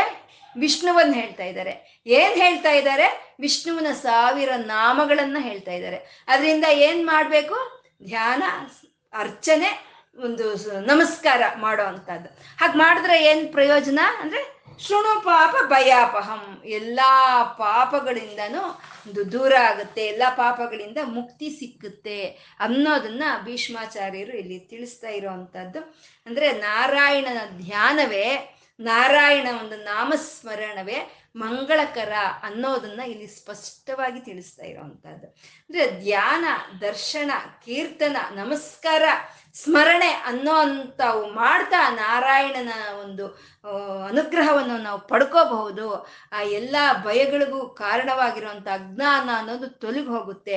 ಅಂತ ಒಂದು ಜ್ಞಾನವನ್ನು ಕೊಡೋ ಅಂಥದ್ದೇ ಈ ವಿಷ್ಣು ಸಹಸ್ರನಾಮ ಅನ್ನೋದನ್ನ ಇಲ್ಲಿ ಸ್ಪಷ್ಟವಾಗಿ ಇಲ್ಲಿ ನಮಗೆ ತಿಳಿಸ್ತಾ ಇದ್ದಾರೆ. ಅದೇ ಎಲ್ಲ ಧರ್ಮಗಳಲ್ಲೂ ಉತ್ತಮವಾದಂಥ ಧರ್ಮ ಅಂತ ಹೇಳ್ತಾ ಇದ್ದಾರೆ. ಅಂದ್ರೆ ಆ ನಾಮಸ್ಮರಣೆ ಆ ನಾಮಸ್ಮರಣೆ ಅನ್ನೋದು ನಮ್ಗೆ ಯಾವಾಗ್ಲೂ ಇರ್ಬೇಕಾಗಿರೋವಂಥದ್ದು. ಅದನ್ನೇ ನರಜನ್ಮ ಬಂದಾಗ, ನಾಲಿಗೆ ಇರುವಾಗ ಕೃಷ್ಣ ಎನಬಾರದೆ ಬಂದಿದೆ ಈ ನರಜನ್ಮ ಬಂದಾಗ ಆ ನಾಲಿಗೆ ನಮ್ಮಲ್ಲಿ ಇರ್ಬೇಕಾದ್ರೆ ಕೃಷ್ಣ ಅಂತ ನಾವು ಹೇಳೋ ಅಂಥದ್ದನ್ನೇ ಹಾಗೆ ಆ ಪರಮಾತ್ಮನ ಒಂದು ನಾವು ಧ್ಯಾನ ಅನ್ನೋದು ನಾವು ನಿರಂತರ ಮಾಡ್ತಾನೆ ಇರ್ತೀವಿ ಅಲ್ವಾ? ಅದೇ ಪರಮಾತ್ಮನ ಧ್ಯಾನ ನಾವು ಯಾವಾಗ ಮಾಡ್ತೀವಿ ಅಂತಂದ್ರೆ ಗೋವಿಂದೇತಿ ಸದಾ ಸ್ನಾನಂ, ಸದಾ ಗೋವಿಂದ ಕೀರ್ತನಂ ಸ್ನಾನ ಮಾಡೋವಾಗ್ಲೂ ಸಹಿತ ನಾವು ಗೋವಿಂದ ನಾಮ ಸ್ಮರಣೆ ಮಾಡ್ಬೇಕಂತ ಇದನ್ನೇ ಅಲ್ವಾ? ಸ್ನಾನ, ಪಾನ, ಜಪ, ತಪಗಳ ಮಾಡುತ್ತಾ ಕೃಷ್ಣ ಎನ್ನಬಾರದೆ ಸ್ನಾನ ಮಾಡೋವಾಗ, ಜಪ ಮಾಡೋವಾಗ, ತಪ ಮಾಡೋವಾಗ ಏನ್ ಮಾಡ್ತಿದ್ರು ಸರಿ, ಕೃಷ್ಣ ಕೃಷ್ಣ ಅಂತ ನಾವು ಆ ಸ್ಮರಣೆ ಮಾಡೋ ಅಂಥದ್ದೇ ಉತ್ತಮವಾದಂಥ ಒಂದು ಧರ್ಮ ಅಂತ ಹೇಳೋ ಅಂಥದ್ದು ಯಾವುದಕ್ಕಾದ್ರೂ ಸರಿ, ಆ ನಾರಾಯಣನ ಒಂದು ನಾಮಸ್ಮರಣೆ ಇಲ್ದಲೆ ನಮ್ಗೆ ಬೇರೆ ಒಂದು ದಾರಿನೇ ಇಲ್ಲ ಅಲ್ವಾ? ಇವಾಗ ಒಂದು ಒಂದು ಪೂಜೆಯನ್ನು ಶುರು ಮಾಡಬೇಕು ನಾವು ಅಂತಂದ್ರೆ ಕೇಶವ ಇಸ್ವಹ, ನಾರಾಯಣ ಇಸ್ವಹ ಅಂತ ಕೇಶವ ನಾಮಗಳು. ಇಪ್ಪತ್ನಾಲ್ಕು ನಾರಾಯಣ ನಾಮಗಳನ್ನ ಹೇಳ್ತೀವಿ ನಾವು, ಅಲ್ವಾ? ಅದು ಹೇಳ್ದಲ್ಲೇ ನಮಗೆ ಪೂಜೆ ಶುರುವೇ ಆಗೋದಿಲ್ಲ. ಯಾವುದಾದ್ರೂ ಒಂದು ಪೂಜೆ ಶುರು ಮಾಡಿದ್ದೀವಿ ಅದು ಅಂತ್ಯಗೊಳ್ಬೇಕು ಅಂತ ಅಂದ್ರೂ ಅದಕ್ಕೂ ನಾವು ಕರೋಮಿ ಯದ್ಯ ಸಕಲ ಪರಸ್ಮೈ ನಾರಾಯಣ ಯತಿ ಸಮರ್ಪಯಾಮಿ ಅಂತ ಹೇಳ್ತೀವಿ. ಆ ಕೊನೆಯಲ್ಲೂ ನಾರಾಯಣನ ಒಂದು ಧ್ಯಾನ ಅನ್ನೋದು ಮಾಡ್ತೀವಿ. ಹಾಗೆ ನಿರಂತರ ನಾರಾಯಣ ಧ್ಯಾನವನ್ನು ಮಾಡೋ ಅಂಥದ್ದೇ ಧರ್ಮ, ಒಂದು ಉತ್ತಮವಾದಂಥ ಧರ್ಮ ಅಂತ ಭೀಷ್ಮರು ತಿಳಿಸ್ತಾ ಇದ್ದಾರೆ. ಮತ್ತೆ ಇನ್ನಾಗೋಯ್ತು? ಎಲ್ಲ ತಿಳಿಸ್ಬಿಟ್ರು ಅಲ್ವಾ ಇನ್ನೇನು ವಿಷ್ಣು ಸಹಸ್ರನಾಮಗಳು ಹೇಳ್ಕೊಳ್ಳೋದಕ್ಕೆ ಶುರು ಮಾಡಿಬಿಡೋಣ ಅಂತಂದ್ರೆ, ಇಲ್ಲಿ ಇನ್ನೊಂದು ವಿಷಯವನ್ನು ಹೇಳ್ತಾ ಇದ್ದಾರೆ. ಯಾನಿ ನಾಮಾನಿ ಗೌಣಾನಿ ವಿಖ್ಯಾತಾನಿ ಮಹಾತ್ಮನಃ ಋಷಿವಿ ಪರಿಗೀತಾನಿ ತಾನಿ ವಕ್ಷಾಮಿ ಭೂತಯೇ ಅಂತ ಹೇಳ್ತಾ ಇದ್ದಾರೆ. ಅಂದ್ರೆ ನಾನೇನೋ ಹೇಳಿದೆ ಅಂತ ನೀನು ಇದನ್ನ ಕೇಳೋ ಅಷ್ಟು ಕೆಲಸ ಏನಿಲ್ಲಪ್ಪ. ಹೇಳ್ತೀವಲ್ಲ, ನಾನು ಉತ್ತಮನು, ನಾನು ಹೇಳಿದ್ದೆ ಸರಿ, ನಾನು ಹೇಳಿದ್ದೆ ನೀನು ಕೇಳಬೇಕು ಅಂತ ನಾವು ಹೇಳ್ತಾ ಇರ್ತೀವಿ. ಆದರೆ ಉತ್ತಮೋತ್ತಮವರಾದಂಥ ಭೀಷ್ಮರು ಹಾಗೆ ಹೇಳ್ತಾ ಇಲ್ಲ. ನಾನು ಹೇಳ್ತಾ ಇದ್ದೀನಿ ಅಂತ ನೀನೇನು ಕೇಳೋ ಅಷ್ಟಿಲ್ಲ. ಇದನ್ನು ನಾನು ಹೇಳಿರೋದಲ್ಲ. ಇದು ಋಷಿವೇ ಪರಿಗೀತಾನಿ, ಆ ಋಷಿಗಳೇ ಇದನ್ನ ಹೇಳಿದ್ದಾರೆ ಅಂತ ಹೇಳ್ತಾ ಇದ್ದಾರೆ. ಅದೇನು ಹೇಳಿದ್ದಾರೆ ಅಂತಂದ್ರೆ ನಾಮಾನಿ ಗೌಣಾನಿ. ಅಂದ್ರೆ ಇವಾಗ ಸಾವಿರ ನಾಮಗಳನ್ನು ನಾನು ಹೇಳ, ಹೇಳೋದಕ್ಕೆ ಹೊರಟಿದ್ದೀನಿ ಅಲ್ವಾ? ಅವೆಲ್ಲ ನಾಮಗಳು ಏನು ಅಂತ ನೀನು ತಿಳ್ಕೊಂಡಿದೀಯಾ ಆ ಪರಮಾತ್ಮನ ಗುಣಗಳು ಅವಳು, ನಾಮಾನಿ ಗೌಣಾನಿ, ಅವನ ಗುಣಗಳು ಏನು ಅನ್ನೋದನ್ನೇ ನಾಮಗಳ ರೂಪದಲ್ಲಿ ಬಂದಿದೆ ಅಂತ. ಅದು ಯಾ, ಬಂದು ಅದು ಪ್ರಖ್ಯಾತಿ ಪಟ್ಕೊಂಡಿದೆ ವಿಖ್ಯಾತಾನಿ ಮಹಾತ್ಮನಃ ಅಂತ ಇದ್ದಾರೆ. ಎಂಥ ಮಾತು? ಮಹಾತ್ಮನ, ಅವನು ಮಹಾತ್ಮನ. ಅವನ ನಾಮಗಳ, ಅವನ ಗುಣಗಳ ನಾಮಗಳಾಗಿ ಇಲ್ಲಿ ಬಂದಿರೋ ಅಂಥದ್ದು ಮಹಾತ್ಮನ ಅಂತಂದ್ರೆ? ನಮ್ಮ ಶರೀರದಲ್ಲಿ ಇರೋ ಒಂದು ಚೈತನ್ಯ, ಅದು ಆತ್ಮ. ಅದು ಆತ್ಮ ಚೈತನ್ಯ, ಅದು ಆತ್ಮ. ಮತ್ತೆ ಸಮಸ್ತ ಸೃಷ್ಟಿಯಲ್ಲಿ ಇರೋ ಅಂತ ಚೈತನ್ಯ ಅದು ಮಹಾತ್ಮ ಅದು ಮಹಾತ್ಮ ಅಂದ್ರೆ ಎಷ್ಟು ಅರ್ಥ ಇದೆ ನೋಡಿ. ಎಲ್ಲಾ ಕಡೆ ತುಂಬಿಕೊಂಡಿರೋ ಅಂತ ಆತ್ಮ ಚೈತನ್ಯ, ಅದು ಮಹಾತ್ಮ. ಅಂದ್ರೆ ಆ ಆತ್ಮ ಚೈತನ್ಯದ ಒಂದು ಗುಣಗಳನ್ನ ನಾಮಗಳಲ್ಲಾಗಿ ಇವಾಗ ಸಾವಿರ ನಾಮಗಳಲ್ಲಿ ನಾನು ಕೊಡ್ತಾ ಇದ್ದೀನಿ. ಆದ್ರೆ ನಾನು ಕೊಡ್ತಾ ಇದ್ದೀನಿ ಅಂತ ನೀನೇನು ಅದನ್ನ ಕೇಳೋ ಅಷ್ಟು ಏನಿಲ್ಲ ಇದನ್ನ ಋಷಿಗಳೇ ಹೇಳ್ಬಿಟ್ಟಿದ್ದಾರೆ. ಋಷಿ ಬಿ ಪರಿಗೀತಾಣಿ, ತಾನಿ ವಕ್ಷ್ಯಾಮಿ ಭೂತಯೇ ಅಂತ ಇದ್ದಾರೆ. ಅಂದ್ರೆ ಋಷಿಗಳು ಅವರೊಂದು ತಪೋ, ಇವಾಗ ನಮ್ಮ ಇಂದ್ರಿಯಗಳಿಗೆ ತಿಳಿಯೋ ಅಂಥದ್ದು ನಮ್ಮ ಭಾವನೆಗಳಿಗೆ ತಿಳಿಯೋ ಅಂಥದ್ದಕ್ಕೆ ಒಂದು ಸ್ಥಿಮಿತ ಅಂತ ಇರುತ್ತೆ. ಆದರೆ ಋಷಿಗಳು ಅವರು ಮಾಡೋ ಅಂತ ಒಂದು ಧ್ಯಾನ, ಅದು ಇಂದ್ರಿಯಾತೀತವಾದಂಥ ಒಂದು ಜ್ಞಾನ ಇಂದ್ರಿಯಾತೀತವಾದಂಥ ಒಂದು ಧ್ಯಾನ. ಆ ಧ್ಯಾನದಲ್ಲಿ ಅವರಿಗೆ ಗೋಚರವಾಗುವಂಥದ್ದೇ ನಾರಾಯಣ ನಾಮಗಳು, ಅವನ ಗುಣಗಳು ಅನ್ನೋದು. ಅಲ್ಲಿ ಅವರಿಗೆ ಏನು ಹೃದಯಕ್ಕೆ ಅನುಭೂತಿ ಬಂತೋ ಆ ನಾಮಗಳನ್ನ ಅವರು ಪರಿಗೀತಾಣಿ ಅಂತಂದ್ರೆ ಗಾನ ಮಾಡಿದ್ರಂತೆ ಅವರು. ಆ ಏನ ಗುಣಗಳ, ಆ ಪರಮಾತ್ಮನ ಗುಣಗಳು ಇವರಿಗೆ ವ್ಯಕ್ತವಾಯಿತೋ, ಅವರ ಅನುಭೂತಿಗೆ ಬಂತೋ ಅದನ್ನ ಗಾನವಾಗಿ ಕೀರ್ತನೆಯನ್ನಾಗಿ ಮಾಡಿದ್ರಂತೆ ಋಷಿಗಳು ಅಂದ್ರೆ. ಗಾನ ಅಂತಂದ್ರೆ ನಾವು ಸ್ವರಗಳ ಹಾಕಿ ನಾವು ಅದನ್ನ ಆಡೋ ಅಂತದನ್ನ ಗಾನ ಅನ್ನೋದಿಲ್ಲ. ನಮ್ಮ ಹೃದಯದಲ್ಲಿ ಇರೋಂಥ ಭಾವನೆ ಆಚೆಗೆ ಬಂದಿದ್ದನ್ನೇ ಅದನ್ನೇ ಗಾನ ಅಂತ ಹೇಳೋ ಅಂಥದ್ದು ಹಾಗೆ ಆ ಪರಮಾತ್ಮನ ಗುಣಗಳ ಅವರ ಅನುಭೂತಿಗೆ ಏನು ಬಂತು ಅದನ್ನ ಅವರು ಗಾನವನ್ನಾಗಿ ಹಾಡಿದ್ರು, ಅದೇ ಆ ಸಹಸ್ರನಾಮವನ್ನೇ, ಆ ನಾ, ಸಾವಿರ ನಾಮಗಳನ್ನೇ ನಾನು ಇವಾಗ ಹೇಳಕ್ ಹೊರಟಿದ್ದೀನಿ ಅಂತ ಹೇಳ್ತಾ ಇದ್ದಾರೆ. ಆ ಗೀತಾಣಿ ಎಂಥ ಗೀತ ಅಂದ್ರೆ ಪರಿಗೀತಾಣಿ ಅಂತಿದಂದ್ರೆ ಆನಂದವಾಗಿ ಆನಂದವಾಗಿ ಅನುಭವಿಸ್ತಾ ಅದನ್ನ ಸಾವಿರ ನಾಮಗಳನ್ನ ಋಷಿಗಳು ಹೇಳಿದ್ದಾರೆ. ಆ ಸಾವಿರ ನಾಮಗಳನ್ನ ನಾನು ಇವಾಗ ನಿನಗೆ ಉಪದೇಶ ಮಾಡಕ್ ಹೊರಟಿದ್ದೀನಿ. ಅದನ್ನ ನೀನು ಧ್ಯಾನ ಮಾಡಿ, ಅರ್ಚನೆ ಮಾಡಿ, ನಮಸ್ಕಾರ ಮಾಡಿ, ಏಕಾಗ್ರತೆಯಿಂದ ಭಕ್ತಿಯಿಂದ ಮಾಡೋ ಅಂಥದ್ದೇ ಅದೇ ಉತ್ತಮವಾದಂಥ ಒಂದು ಧರ್ಮ. ಅದರಿಂದಾನೇ ಇಹಲೋಕಕ್ಕೆ ಬೇಕಾಗಿರೋ ಅಂಥ ಪರಲೋಕಕ್ಕೆ ಬೇಕಾಗಿರೋಂಥ ಮೋಕ್ಷವಾದರೂ ಅದು ಸಿಕ್ಕುತ್ತೆ ಅನ್ನೋದನ್ನು ಭೀಷ್ಮಾಚಾರ್ಯರು ಧರ್ಮರಾಯನಿಗೆ ಇಲ್ಲಿ ಹೇಳ್ತಾ ಇರುವಂತಹದ್ದು ನಾವು ಆ ಪರಮಾತ್ಮನ ಒಂದು ನಾಮಸ್ಮರಣೆಯಿಂದನೇ ನಮಗೆ ಒಂದು ಪವಿತ್ರತೆ ಅನ್ನೋದು ಸಿಕ್ಕುವಂಥದ್ದು ಅದನ್ನೇ ಯಸ್ಮರೇತ್ ಪುಂಡರೀಕಾಕ್ಷಂ ಸಭ್ಯಾಂತರ ರುಚಿ ಅಂತ ಹೇಳ್ತೀವಿ ಸಭ್ಯಾಂತರ ಶುಚಿ ಅಂತ. ಅಂದ್ರೆ ಆ ಪುಂಡರೀಕಾಕ್ಷನ ನಾಮವನ್ನ, ಅಂದ್ರೆ ನಾರಾಯಣ ನಾಮವನ್ನ, ಹರಿನಾಮವನ್ನ ನಾವು ಜಪಿಸ್ತಾ ಇದ್ರೆ ನಮ್ಮ ಒಳಗು ನಮ್ಮ ಆಚೆನೂ ಶುದ್ಧಿಗೊಳ್ಳುತ್ತೆ ಅಂತ. ನಮ್ಮ ಒಳಗೆ ನಮ್ಮ ಆಚೆ ಶುದ್ಧಿ ಆಗೋ ಅಂಥದ್ದೇ ನಾವು ವಿಷ್ಣು ಸಹಸ್ರ ನಾಮಗಳನ್ನ ಹೇಳ್ಕೊಳ್ಳೋದಕ್ಕೆ ಬೇಕಾಗಿರುವಂತ ಅರ್ಹತೆ ಅಂತ ನಾವು ಹೇಳ್ಕೊಳ್ತಾ ಇವತ್ತು. ಇವತ್ತೇನು ಹೇಳ್ಕೊಂಡಿದೀವೋ ಆ ಕೃಷ್ಣ ಪರಮಾತ್ಮನಿಗೆ ಅರ್ಪಣೆ ಮಾಡ್ಕೊಳ್ತಾ ಆ ಶ್ರೀಮನ್ ನಾರಾಯಣನಿಗೆ ನತಿರಿಯಂ ನನ್ನ ನಮಸ್ಕಾರವನ್ನು ಸ್ವೀಕಾರ ಮಾಡು ತಂದೆ ಅಂತ ಕೇಳ್ಕೊಳ್ತಾ ಸರ್ವಂ ಶ್ರೀ ಲಲಿತಾರ್ಪಣಮಸ್ತು.